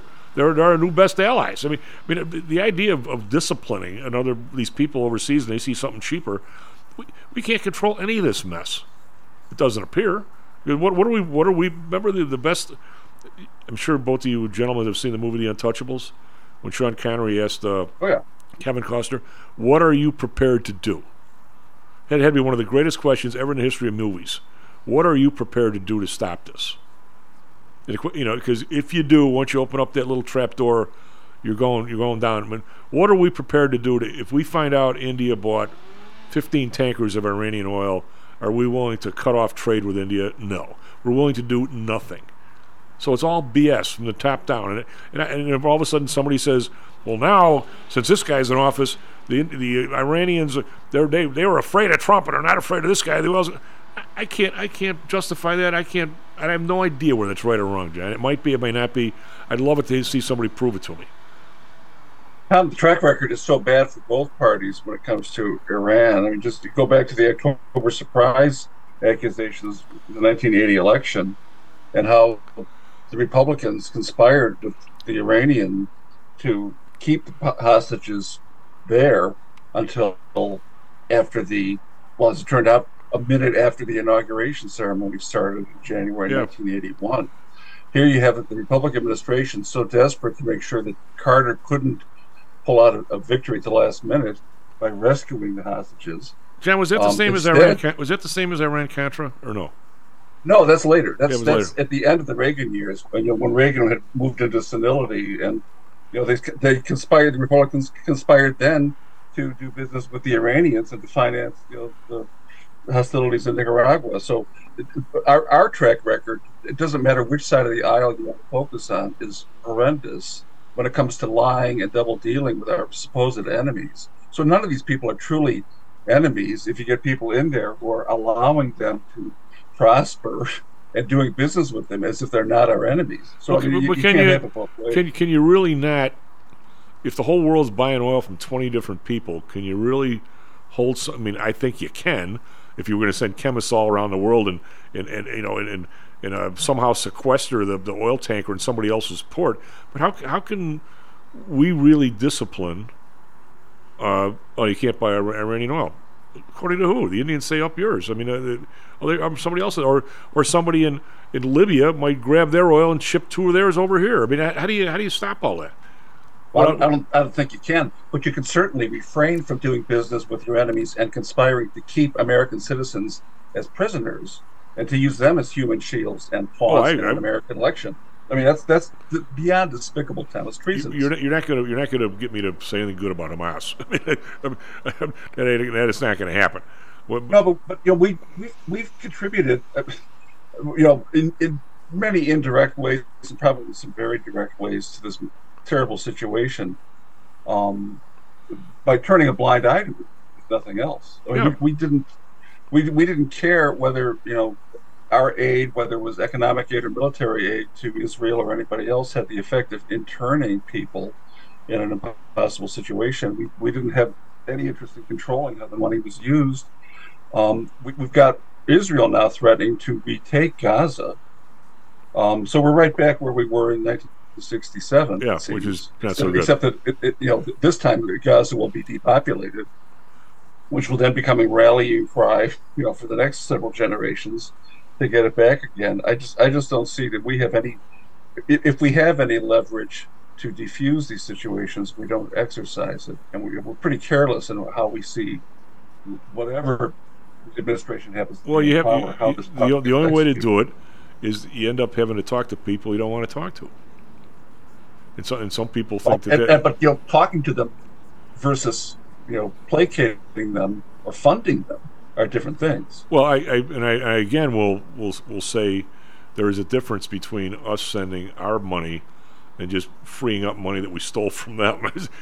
that you know, there that's I think there's a difference there. And I but people But it, that was leverage, Tom. That we decided. Well, sure it was, was. worth. Tra- it was worth trading American, you know, citizens for. So I mean, but that, this is something we say we never do. Yeah, we, we never do. Well, I mean, if I, I, I think it's it's- a big difference if, if if I pay for a hostage, but if one of the one of the, one of the guys we we know from uh, college, uh, I won't say the name, but you know, you know what I'm talking about. He he and his wife, uh, I guess they were having some issues, so he comes comes home from work and the, all the all the furniture is moved out of the apartment. She's gone, right? So he takes the car. So they go into the judge, and the judge goes, "Why don't you keep the furniture and you keep the car?" I mean, I don't think anybody should be taking anybody's hostages, but if they do, and we steal their bank on the border, and then we then two weeks later we get together and say, "How about giving us our hostages back?" Okay, you give us our bank back. It's not the same as taxing people and buying for the buying the hostages. I don't think. A slight difference, not a big difference, but a slight difference. It's just me. Just you Well, know, and plus, I, I, I got to believe that Iran sees it somewhat different. Well, they're both both sides. Look look what's happening here with the people on the right. The the, the, the view they're taking, the, the, the the people in Iran is we won. We got we got money for these people. So yeah, the the, the press is not going to match the story. and, it- and it emboldens them. Well, I think they're bold enough already, but uh, that's. Well, uh, do you think those guys? I, I don't think the, I don't think the events of the last couple of weeks are unrelated in this regard. Is what I'm I- saying. I- am not saying it's, it's. I can't say to what extent They did nasty. st- I think happened anyway, but I, I think do the- think they're related. the the biggest mess up against those guys was was was booting Saddam out. because he was the guy that totally totally hated him, and we Now it goes it goes back farther. I mean, backing the Shah, you know, was a big mistake. well for a long period of time. For a long period of time, look at the advances Iran made. The place was totally secular, darn near. Women women didn't have to walk around in, in their outfits. I mean, it was. Uh, I mean, I, I would say the, how many Iranians wouldn't love to go back to the Shah being there? Well, maybe maybe just as many would like to go back to most Mossadegh, you know, until the CIA kicked him out. Well, yeah, we, we we're sort of. But do you think these guys? I, are- I just you know we've got our fingerprints all over this part of the world, Tom, and it's left one huge mess. You know, Well, I, I did uh, one of my. I've read little bits and pieces of it because it's hard to read. One of my buddies, John Lee, bought me this book, uh, "American History in the Middle East." And it started with the first oil well, for God's sake. I mean, we, we've been in there between us and Church, well, Churchill and those guys. Most of these borders were, were drawn by Churchill and by uh, who was the guy Lawrence of Arabia? Uh, Edward was that Edward Lawrence? What was his name? T.S. Tom- T.S. Tom- Lawrence. T.E. Lawrence. I mean, most of these borders were. any. I don't think he had any input that the British gave any credibility to. I think they just hung him out to dry, and he was he was totally disillusioned by the aftermath of the war. I'll tell you. Well, but I mean, he ended up. I thought he influenced Churchill and who's what country was which and, and who was what where. I mean, people think that the first. Well, he, I think he he saw it as completely botched. oh, he um, did. Okay. Well, Well, I I, you know, I just and it and it was completely botched. well, I you was know. surprised that the. I didn't realize that the first, some British outfit was convinced there was oil in the Middle East. I, I just assumed that it was. Uh, it was found naturally gurgling out of the ground in, in Saudi Arabia. It actually was a well in Iran. Was the first oil discovered there? I would never have guessed that. I would have just thought it was just a natural occurrence. Hey, what's that stuff? Dirt, dirtying up the sand. I thought that, uh, you know, but uh, evidently it was in Iraq. Well, that that part of the world, I mean, the, the Russians have their oil fields in the Caspian Sea. Yeah. you know, still do. And that part of the world really is is has, is oil rich, and it doesn't respect political boundaries. That's for sure. No, no, it doesn't. And uh, I just, when I, I'm not so sure. I'm, as you know, I'm not, you know, Mr. Uh, Joe Biden fan. I, uh, but the, the more I read about this, and I'm trying to stay up, you know, having you and Lou and the rest of the guys on and Mike, I'm trying to educate the listeners on stuff maybe they're not getting other places. It, God, the further I dig, John, the bigger mess this is. I mean, it, the the, the and, and, uh, and, and you know I've been ranting and raving and, and ragging and whatever else you do on our the performance of our Federal Reserve in the last five years, or actually the last twenty years. I see our fingerprints all over the place. I mean, I, no no no wonder that there's ninety percent deflation in currency in Lebanon and and Turkey's about ready to blow up economically, and who knows if the guy can keep it together. We're like, what, what's the old what the old thing was? If the U.S. sneezes, the rest of the world gets a cold. I mean, Yeah. I mean, what are we doing? Don't, don't we realize what our place is? We can't be screwing up like this. Yet we are. And it's it's not it's non-denominational. It's not oh God, if only Trump was there or some other guy was there. You look through every administration's been a fiasco, and some some uh, you know going back to how many Bush, Carter, Iran. But Dan Inouye said the Iran Contra was one of the biggest things he's ever seen in this country that, that was treasonous. Well, Reagan was what already dead by then, right? I just tail end of his presidency. Yeah. Grand Contra. But, but you know, it, it isn't so much a singular personality like one president versus another that makes so much difference because it, it really is the underlings in, in these agencies and in intelligence and in the military that you know aren't elected officials at all, and they some of them stick around for a long time, some of them come and go, but the prevailing winds behind the scenes, I think, definitely have a lot to do with the mess we're in now because um, the the State Department is pretty much, you know, I think, been taken over by Biden insiders and Ukrainian maniacs, people you know who, who were involved in the impeachment hearings in, in the Trump years, uh, things that have you know totally politicized because of their you know closeness to to the you know power in Washington, and that. I mean, that has more disastrous implications than whether Biden is sitting in the White House or, or Trump. It's who these other people are that pretty much the presidents take orders from. And this well, is it's, it's the same as about- it's the same as Bush being controlled by the neocons, right? Well, yeah. I, I, I mean, it isn't like any any president could have a complete house cleaning. I think Trump, for example, was given a short list of people he could name to any position, whether it was Mark Milley for Joint Chiefs of Staff, or whether it was William Barr for Attorney General, or whether it was Jeff Sessions for Attorney General. None of these people, I don't think, would have been chosen had they not been on a list that Trump had to sign on to. And this, this is the way it was. And, and then Trump has said as much or insinuated as much in some speeches um, that this, you know, they were bad appointments. He, he, he regrets them. I don't think Trump had any f- free agency to make those appointments, and I don't know if that Biden does either. I don't think Biden knows, you know, which pair of socks to put on. I don't know if he knows if he's wearing well, socks. I mean, it would or just not. be like be like be like Vito Corleone for a second. This is what I don't I don't try and be like a gangster, but I sure like to put my mind in somebody. You certainly have to think of that if you're trading, because every time you, every time you make a trade, as much as people don't understand the basics, if I go out for one of my clients today and I buy 300 shares of IBM, somebody sold it to me. I didn't buy it from the market. I didn't buy it from the exchange. I bought it from somebody. Now, the somebody who sold it to me, he might know more about the stock than I do. What makes me think that I'm always smarter than the guy on the other side of the trade? But if you and I got lobbed into the Oval Office tomorrow from outside, I mean, somewhere along the line, I think if we were running for that office, we would learn a hell of a lot along the way.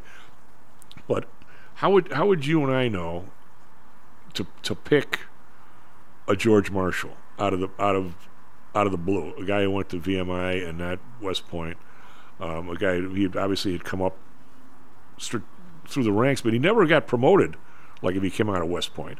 He did some stuff in World War One that was spectacular. Now, did he even come out of World War One as a captain? Maybe. Uh, how would you and I know that somewhere in the bowels of uh, the State Department there's two guys and two ladies that are so much smarter and so much better than somebody else, and people are afraid of them, so they never get a promotion. And for us to pluck them the hell out of there and say, "You guys are now my undersecretary of state. You lady are from from uh, South America, and you're Asia." How the hell would we know where these people are and where the other people that were just that were just causing nothing but holding down a seat?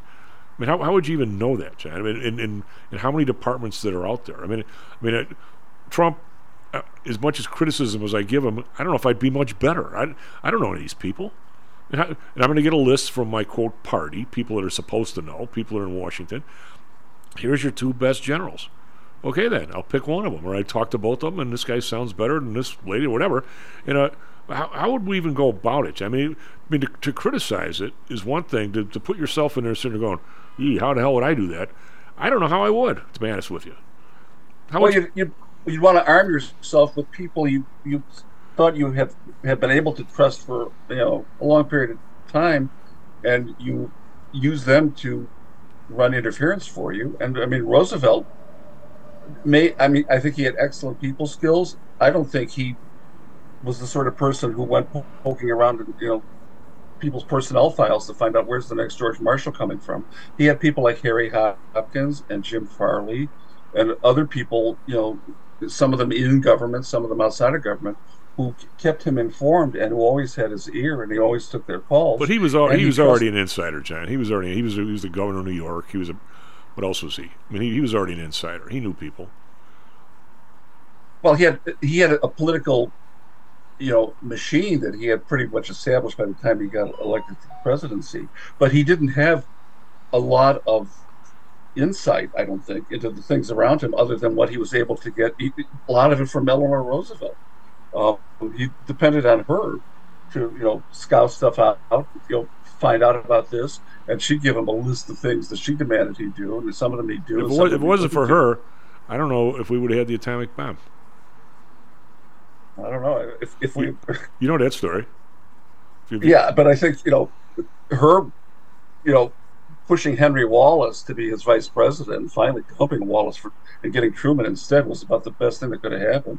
I mean, Eleanor, I don't think ever forgave her husband for dumping Henry Wallace. Well, she didn't forgive her husband for a lot of things, but But, but, but she, she, yeah, but, but I thank God he got dumped and got Truman instead. I wouldn't have wanted Henry Oh, Wallace as president no. at the end of World War II. I'm sorry, But I mean, there, there's another guy that uh, he, you know, he, he came up through the kind of the machine ranks, but he also was, he was the head, was he the head of the Senate Finance Committee? And, Wallace. Yeah. No, no. Uh, Well, yeah, Truman. Truman. Well, he was he was a uh, like a watchdog agency. That Yeah. was- Well, he was head of the finance committee or something. Yeah. Um. Yeah. he- he, he made some you know pretty embarrassing disclosures about the war profiteering going on in 42 and 43 that a lot of the senators were unhappy that he you know op- you know opened up discussion of but thank god he did that too. He was, was he a, was unafraid he was a big big slice in uh, in Marshall's book about most of the generals that just wanted to spend whatever they wanted to spend couldn't stand him because he would actually say did you did you go out for bid? Did you do this? I mean he would break them over to coals and say did you get the best price and are we getting the best value for this? And Marshall's attitude was hey we're in a democracy. This is other people's money. That's what those guys are supposed to do. Just live with it. So he so he never he never uh, butted up against Truman. He, he's like if Truman's questions were legitimate questions, and he got the answers, and that's why when Truman came in, if anything, he liked Marshall more than Roosevelt did.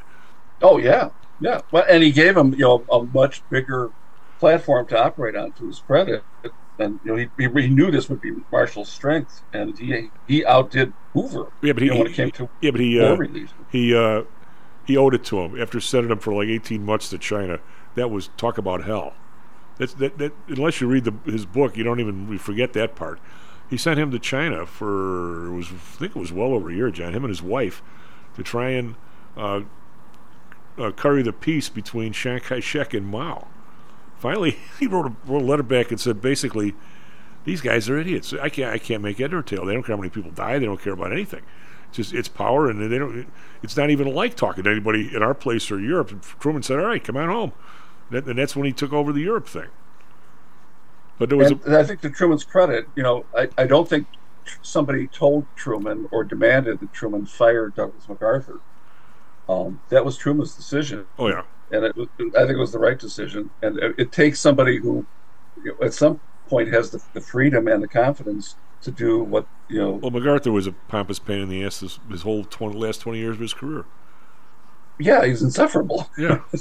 no, I, I- as a strategist, I mean, to go way back, you know, in his career, he had, you know, he was a commanding figure. You know, he scared people, um, and he milked that for all it was worth. But you know, it, it took somebody to, you know, recognize this is what you know a president has the power to do, and it's at times must exercise it, even if it's going, if it's going to rub a lot of people the wrong way.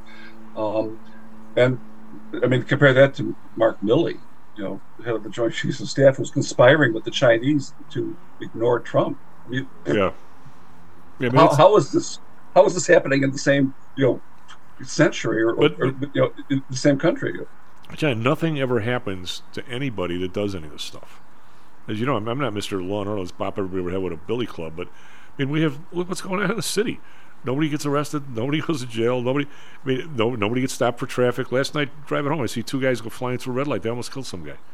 These are these are not these are not people out of the hood. These are guys going to the north side, pissed off that there's traffic, so they get to go through red lights. I mean, there- there's never policemen. Oh, oh, so get a load of this.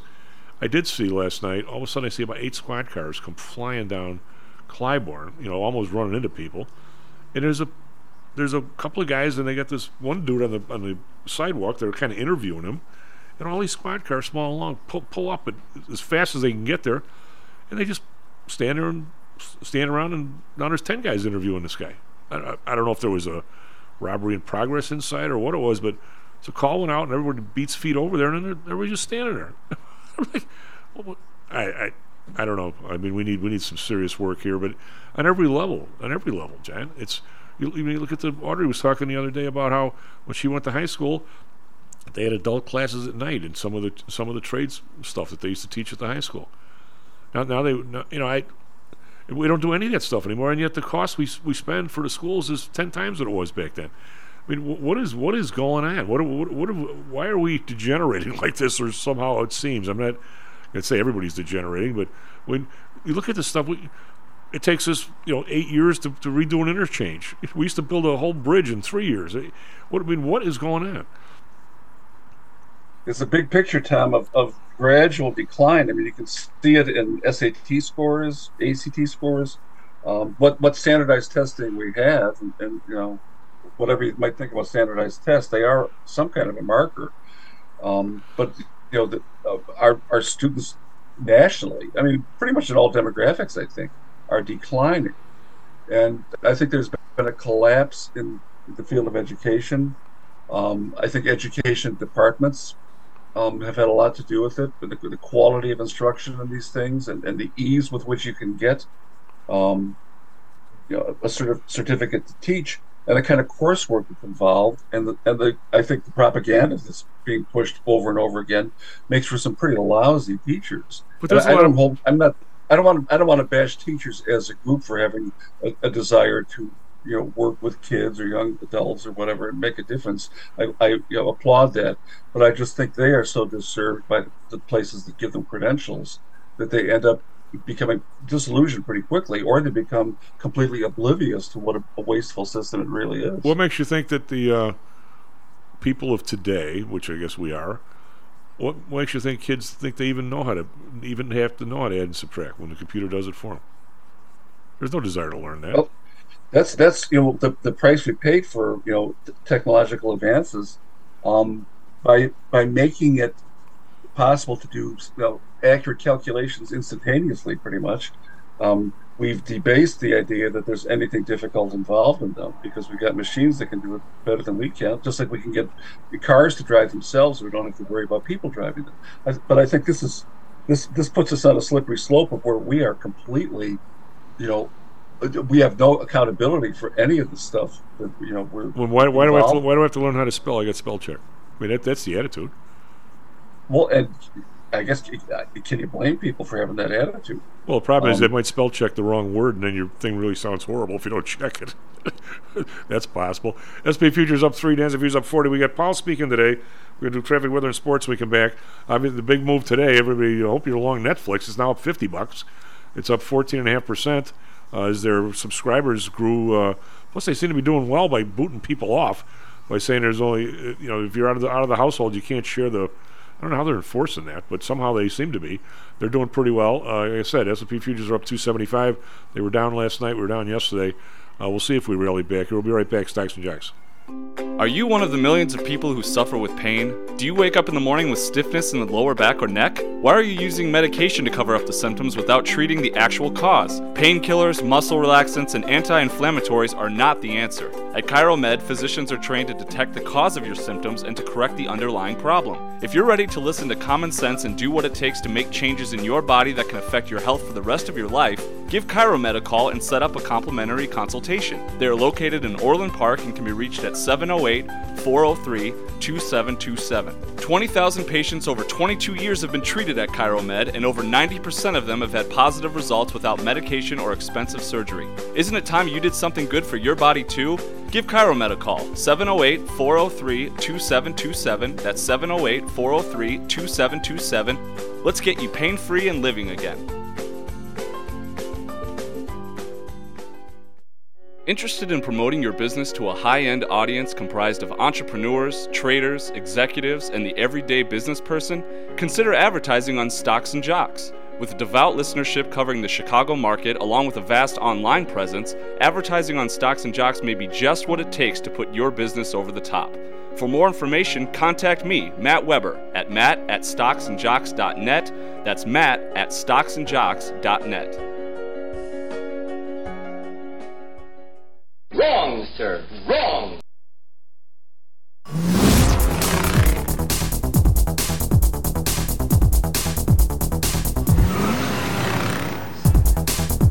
Well, run back Stocks and jacks. Now come out.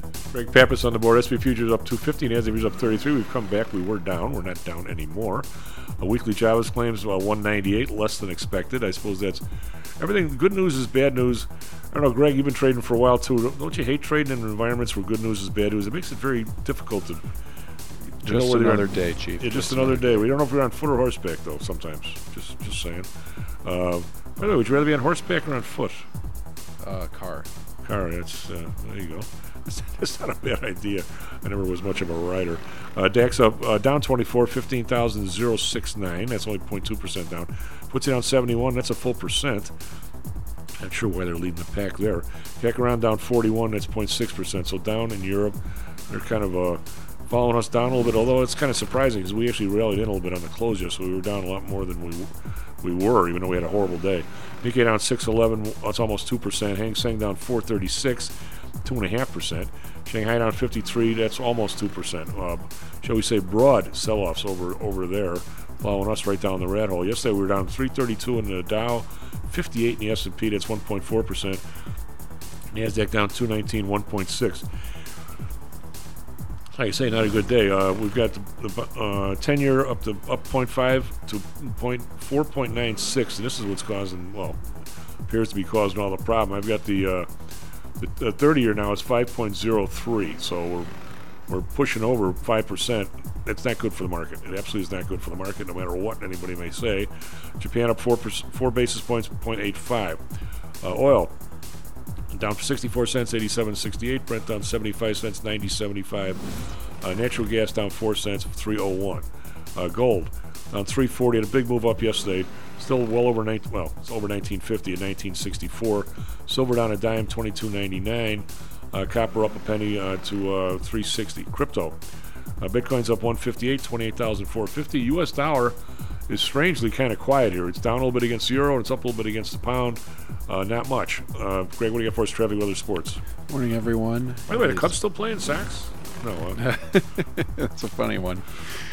Chicago is 54 degrees right now. 61 today, mostly cloudy with showers. Phoenix 69 degrees right now.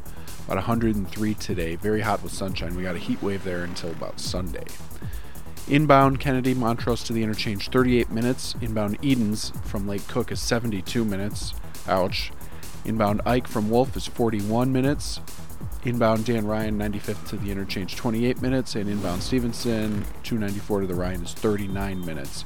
MLB Houston uh, beat Texas. That was 8 to 5. Astros lead 2 to 1. NHL Hawks play tonight. They play the Avalanche. And NFL We've got Week Seven, Jacksonville at New Orleans tonight, 7:15. New Orleans favored by one. That's all I got, Chief. Those are bits Back of to you. That's kind of the toilet bowl, huh? Well, should be a good game for It fantasy. So, um, Jan, how do we, how do we, as I mean, obviously I was jousting with Lou pretty good earlier. How do we get out of this morass where? Um, I'm not saying everybody should think like me because God knows you don't want to do that. Uh, but I've spent now what two and a half weeks with the people on the show, with people who've been sharing with each other um, regarding. I've been trying to, to bone up on my knowledge of the Middle East, and I, I will say that Mike has been a huge help. But I've been walking from country to country. Jan, there's there's issues all over the place. The issues in, in Iran. As much as I can't stand their government, the unemployment rate's big there. They got they got half the women, if not all the women, revolting against them. They're kind of a bunch of nincompoops. I mean, uh, that are convinced that religion's going to take over the world. They can't wait to steal any money from anybody. The, the jails are overflowing. Economy. I mean, how, what's what's the what's the traffic like in uh, what's the name of their big city? Is it Tehran? Not Tehran. Uh, Tehran. Tehran. Yeah. I mean, then you move over to Lebanon. Currency's down ninety percent in four years. I don't know what their unemployment rate is. Uh, Hezbollah is running the place, not doing a very good job. Then you move over to Syria. You got the guy running a third of the place. The rest of the place, God even knows if there's reporters there. What what's going on in the other seventy percent of Syria? Who's involved? I know we're involved. ISIS is still involved. Jordan, I don't know how together that place is. I didn't get much information on them. Well, they don't they don't seem to be in the news much, except they got a gazillion refugees in there. Uh, Iran, I mean Iraq, I, again, no news out of there. I can't imagine any good news there. Can you? I'm sitting there going, and yet we're arguing about God. If we only had Trump, he'd be so tough. Oh, this guy's a buffoon. Maybe he is, but I mean, I'm, I'm not so sure. If we all got together and said, okay, what's how do we proceed? What's the what's the next ten things we do? What's one, two, three, four to try and do something to at least not caught get caught in this mess? I'm not even going to say fix it S- because we don't know the answers. We're just going to take shots at each other, or what? That's not solving anything, Chad. we, we forget, Tom, that all of these are you know proxies for other hotspots that are much bigger hotspots yeah. and wield considerably more power. And it, it isn't as if there's any real independent actors in any of this. So we are, you know, tied culturally, economically, politically with, with Israel. Um, and you've got you know the, the other countries in, who are in the orbit of you know China or Russia or you know a, a you know an Arab you know a, a pan Arabic world, and now you've got BRICS you know adding to this mix of, of alignments that are going to see any kind of flashpoint as an opportunity to get either more economic power or, or more political power, and in, in that kind of a climate where there is no equilibrium unless you start like looking beyond the borders of these, these smaller places. Um, we've done, I think, about the worst job when it comes to telling the, the bigger world that we are a serious player in any of this. You know, we're, we're borrowing every dollar now to fight these two wars. Um, we've got a military where how, what percentage of our fighting force is overweight. They can't make their re- recruitment quotas regularly.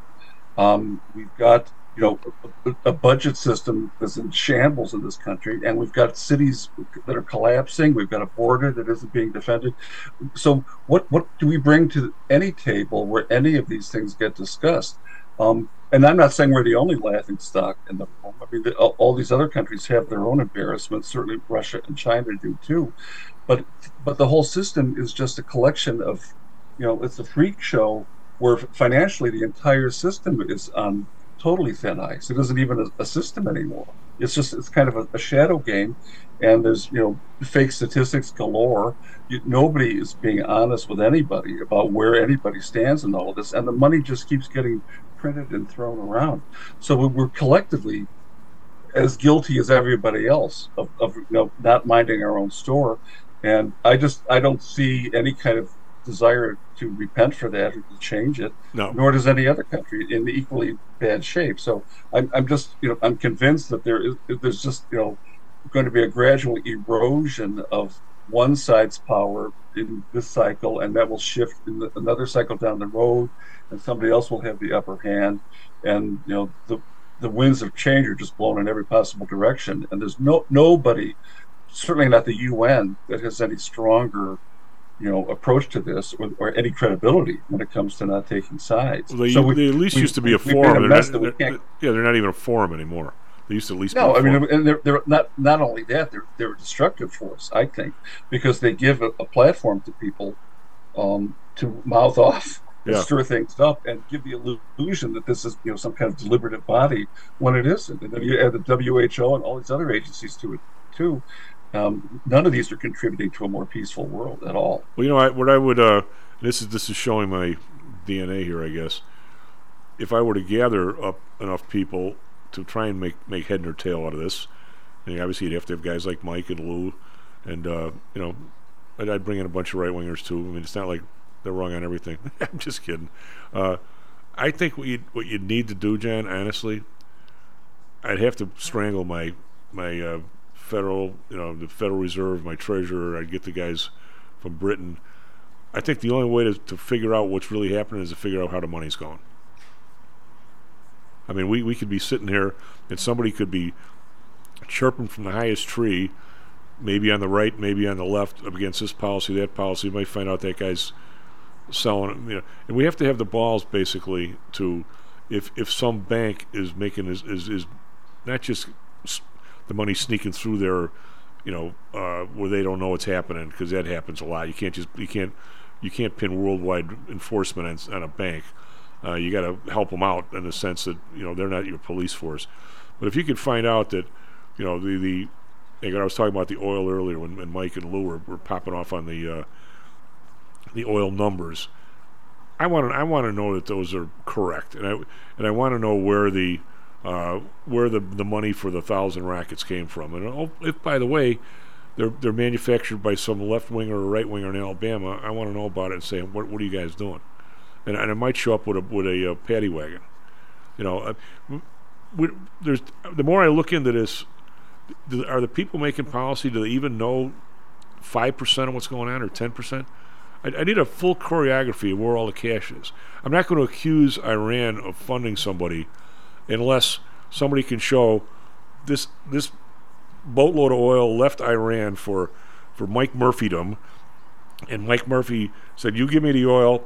I'm not going to write you a check, but I'm going to write a check to to Lou or to Brendan or somebody, and they're going to create the the, the, uh, rackets. And oh, by the way, Joe is going to send you the rackets, and they'll be there next week.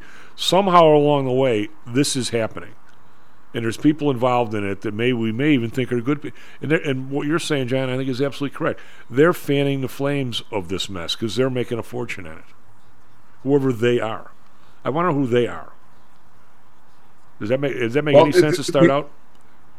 there's there's a singular lack of interest in finding people to you know take the fall for it. Think back to the the savings and loan crisis, Tom, as an example. Um, and I remember at the time reading about you know where all this money went as as these institutions. You're were talking about the getting resolu- You're talking about the resolution trust. Uh, leading up to that Yeah. the, the resolution trust corporation that was you know, that was an attempt to, to like was like the home loan the HOLC in, in the 30s and in the, the debris of these bank failures or you know savings and loan failures there was an attempt to kind of stabilize the survivors and keep you know be, so that there would be an orderly winding down of all of this. But but leading up to that you know the money was disappearing everywhere. And some people did go to jail A couple. you know in that time period. People like Keating and, and other ones But who were no- no- running local operations.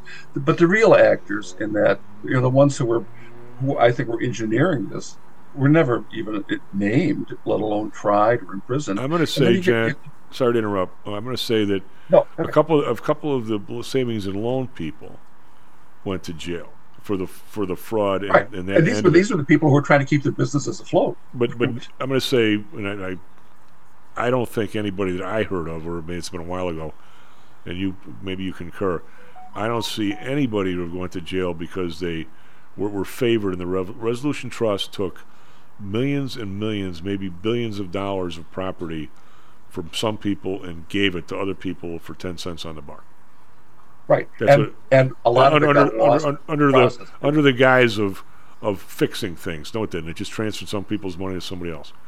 and hid a lot of it too. And Yeah. God knows where that money ended up too, Tom. Probably in China or the Mideast or someplace else too.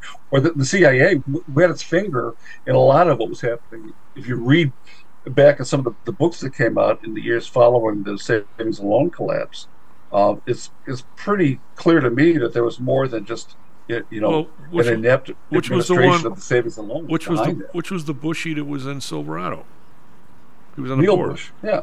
That- and that- that, that news was withheld until the day. At, the news of his involvement was withheld until the day after the 1988 election. That was a single. This, no, no, who knows if this is right? That was a single most vilified place in the sense of being a CIA front. Was the Silverado group? And I, it wasn't the only one. Certainly, Now, it, when it you couldn't had, have been. I don't think. Now, when you had Volcker, and, and you know, I'm kind of a you know, I try, I try and be a half-ass monetarist, uh, and I continue to study this stuff. Now, whether I'm studying the right stuff or not, who knows? It's listeners to decide. I think Volcker either misjudged the lagging. This is being nice. Misjudged the lagging of the of the uh, the data out of Washington. That even if it's accurate, it's lagging. Where this guy Powell two years ago, I never, I don't see a shred of inflation, and now all of a sudden, he's saying it's a massive problem. Kind of when it's already a little bit behind us. I think his timing is off, just like Volcker's was. But this time, I think they're lying on top of it.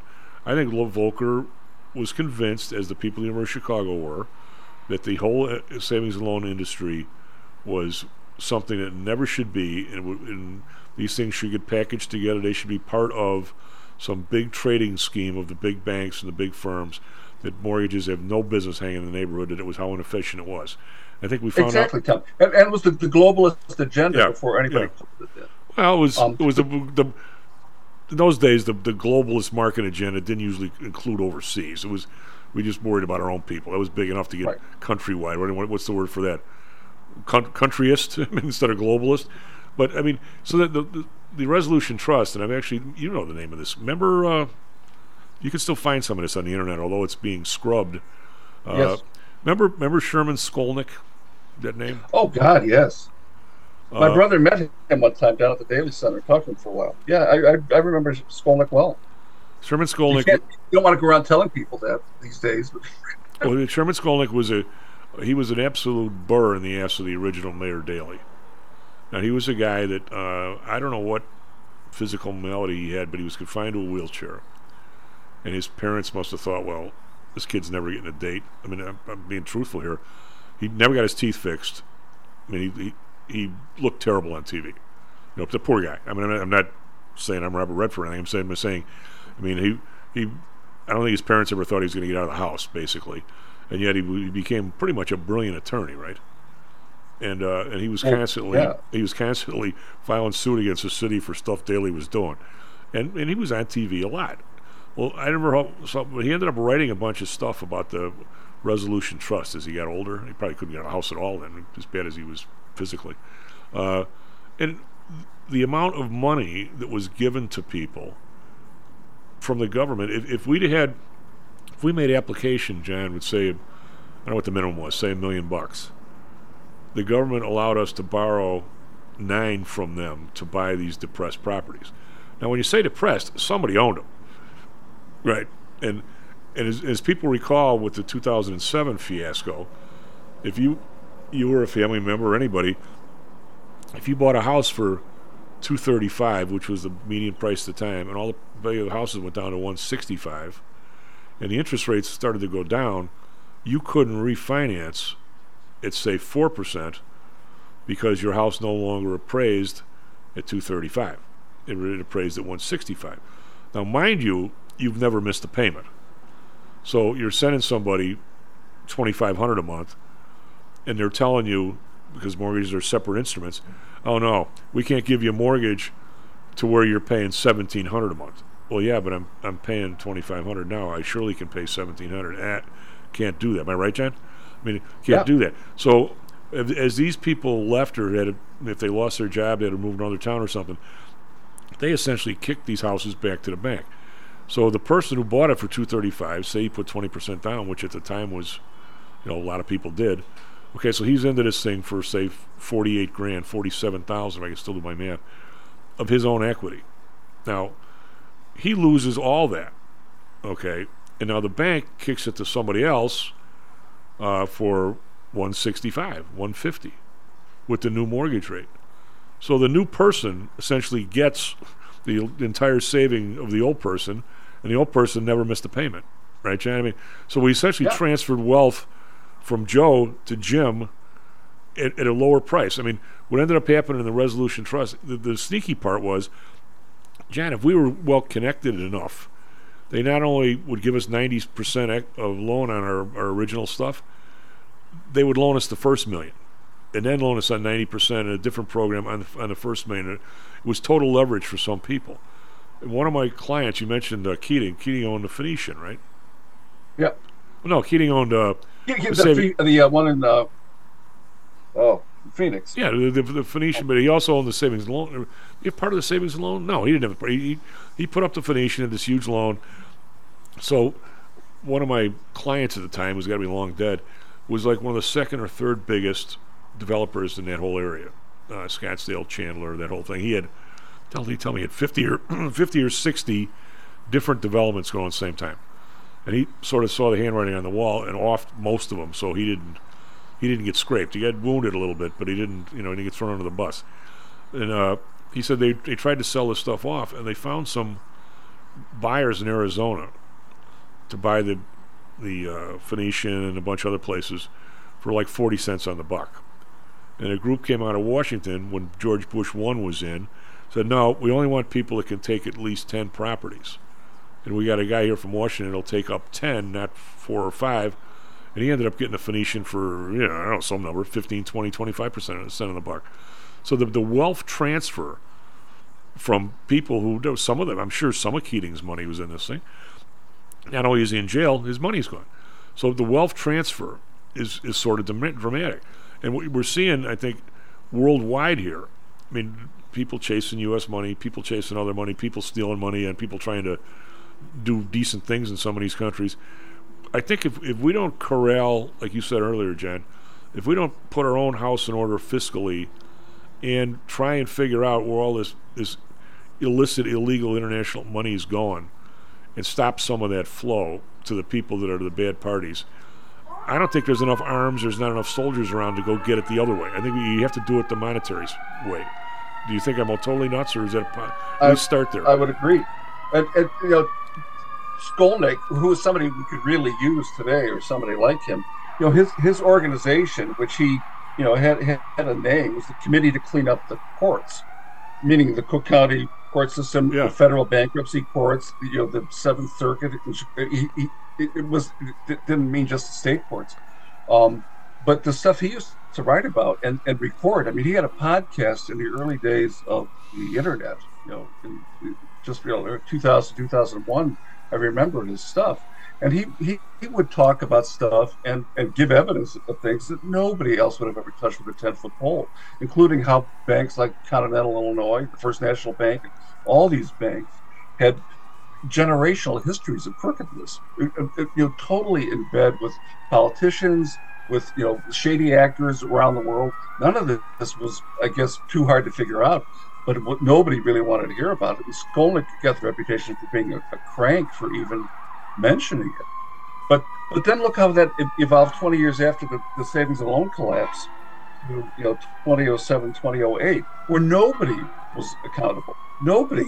Well, look at uh, I mean, the, the guy ended up, you know, going down a ball of flames. But uh, who was the guy, the governor of New York, who had the uh, hookers? That was his name. Uh, oh, Eliot Spitzer. Eliot Spitzer, I'm going to say, was probably one of the most brilliant men of his generation, and the, and the people in the exchanges that all had their little spot.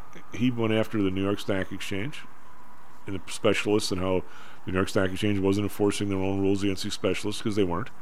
And he, he became, he was the, you know, potentially the next Roosevelt, the traitor to his class.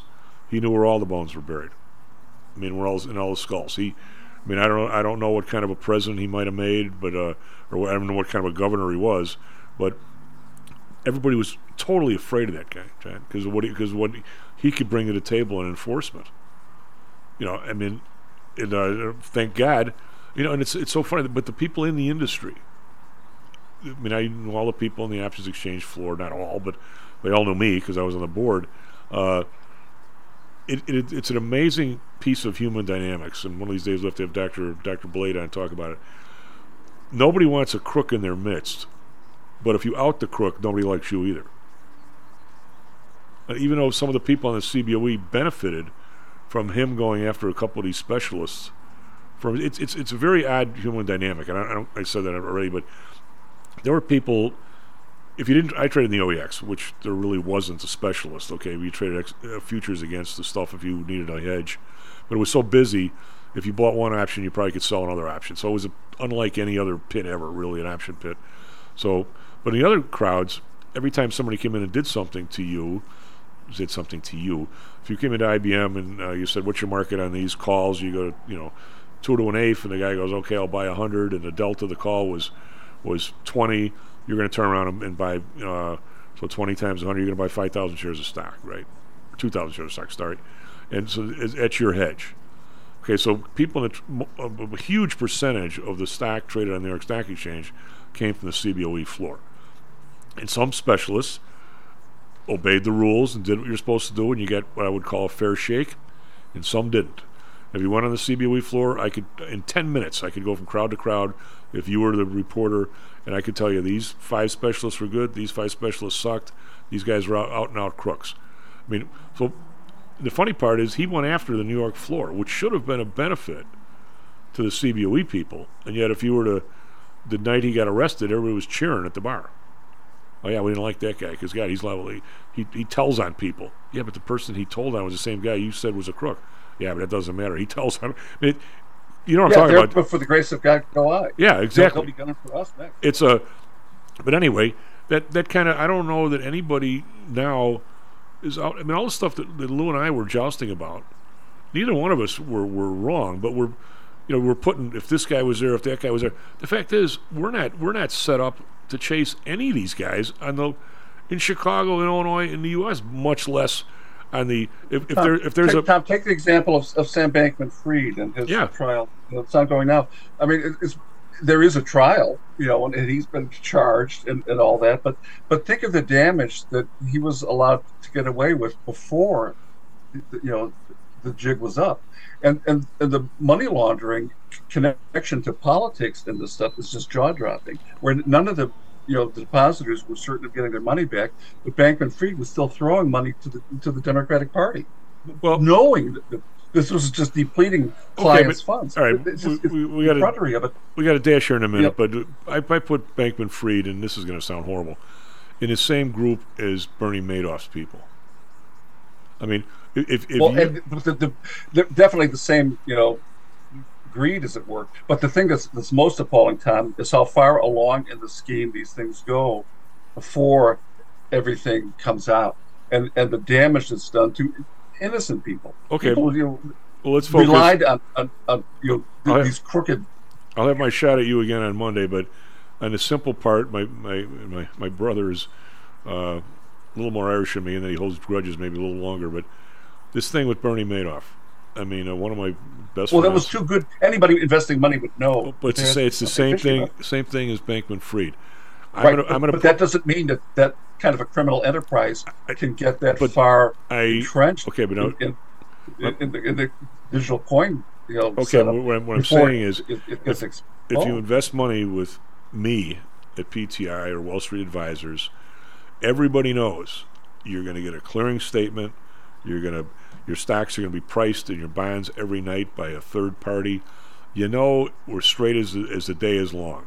A because we are, and B because the regulations have been here for so long. That's how you do business.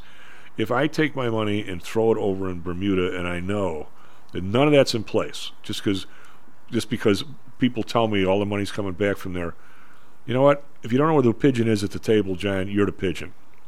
I'm not saying that you deserve to get your money lost, but what are you doing? I mean, what are you doing? I mean, Bernie Well, Madoff. just- everybody knew if it, the places where he went and sold it. Everybody knew Bernie had an angle.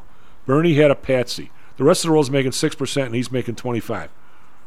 You know, and the politicians who took his money weren't asking too many questions either. Right. Well, I last statement here, and we got a dash. Remember, you remember well when uh, Dawn Clark Netsch lost for governor, and Nancy Sheehan was running for treasurer, and I got with a group. Uh, she was a nice lady.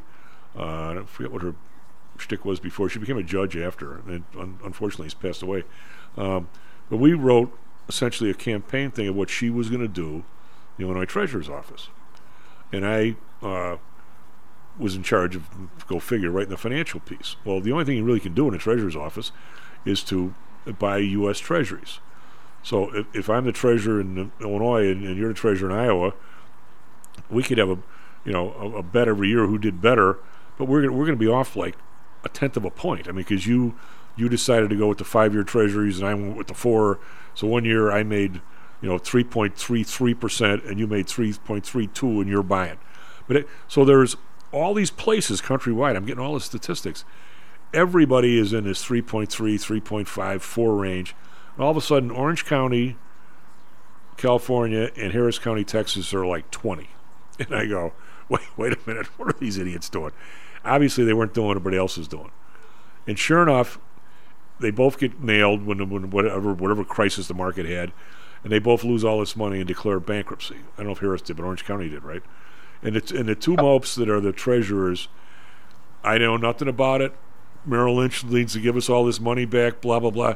Come on, John. How do, you had to know what everybody else is making four and you're making twenty? Something's a problem, w- wouldn't you think? I know nothing. I know nothing. John, have a nice week. Maybe, maybe I'll see you one of these days. Huh? We got a football bye, eh? Don't have to worry about the Irish. God. SP futures up nine, NASDAQ futures up 65. We're coming back. We maybe have made eh, 20% of yesterday's uh, loss so far. Not a Fibonacci retreat yet, but we'll see. We could we could go further up today. Uh, Powell Powell speaking at noon, I believe, but don't don't hold me to that. Uh, back tomorrow, Stocks and Jocks. Here's the thing. If you can't spot the sucker in your first half hour at the table, then you are the sucker. Stocks and Jocks is brought to you by PTI Securities and Futures. Go to PTIsecurities.com. JetBlue Airways. It's not the only way to fly, but it should be.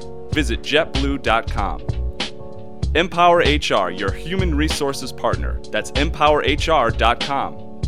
Home Source Realty. Call Audrey Johnson at 708 349 3456. BDL Compliance Consulting. Visit BDLCC.com.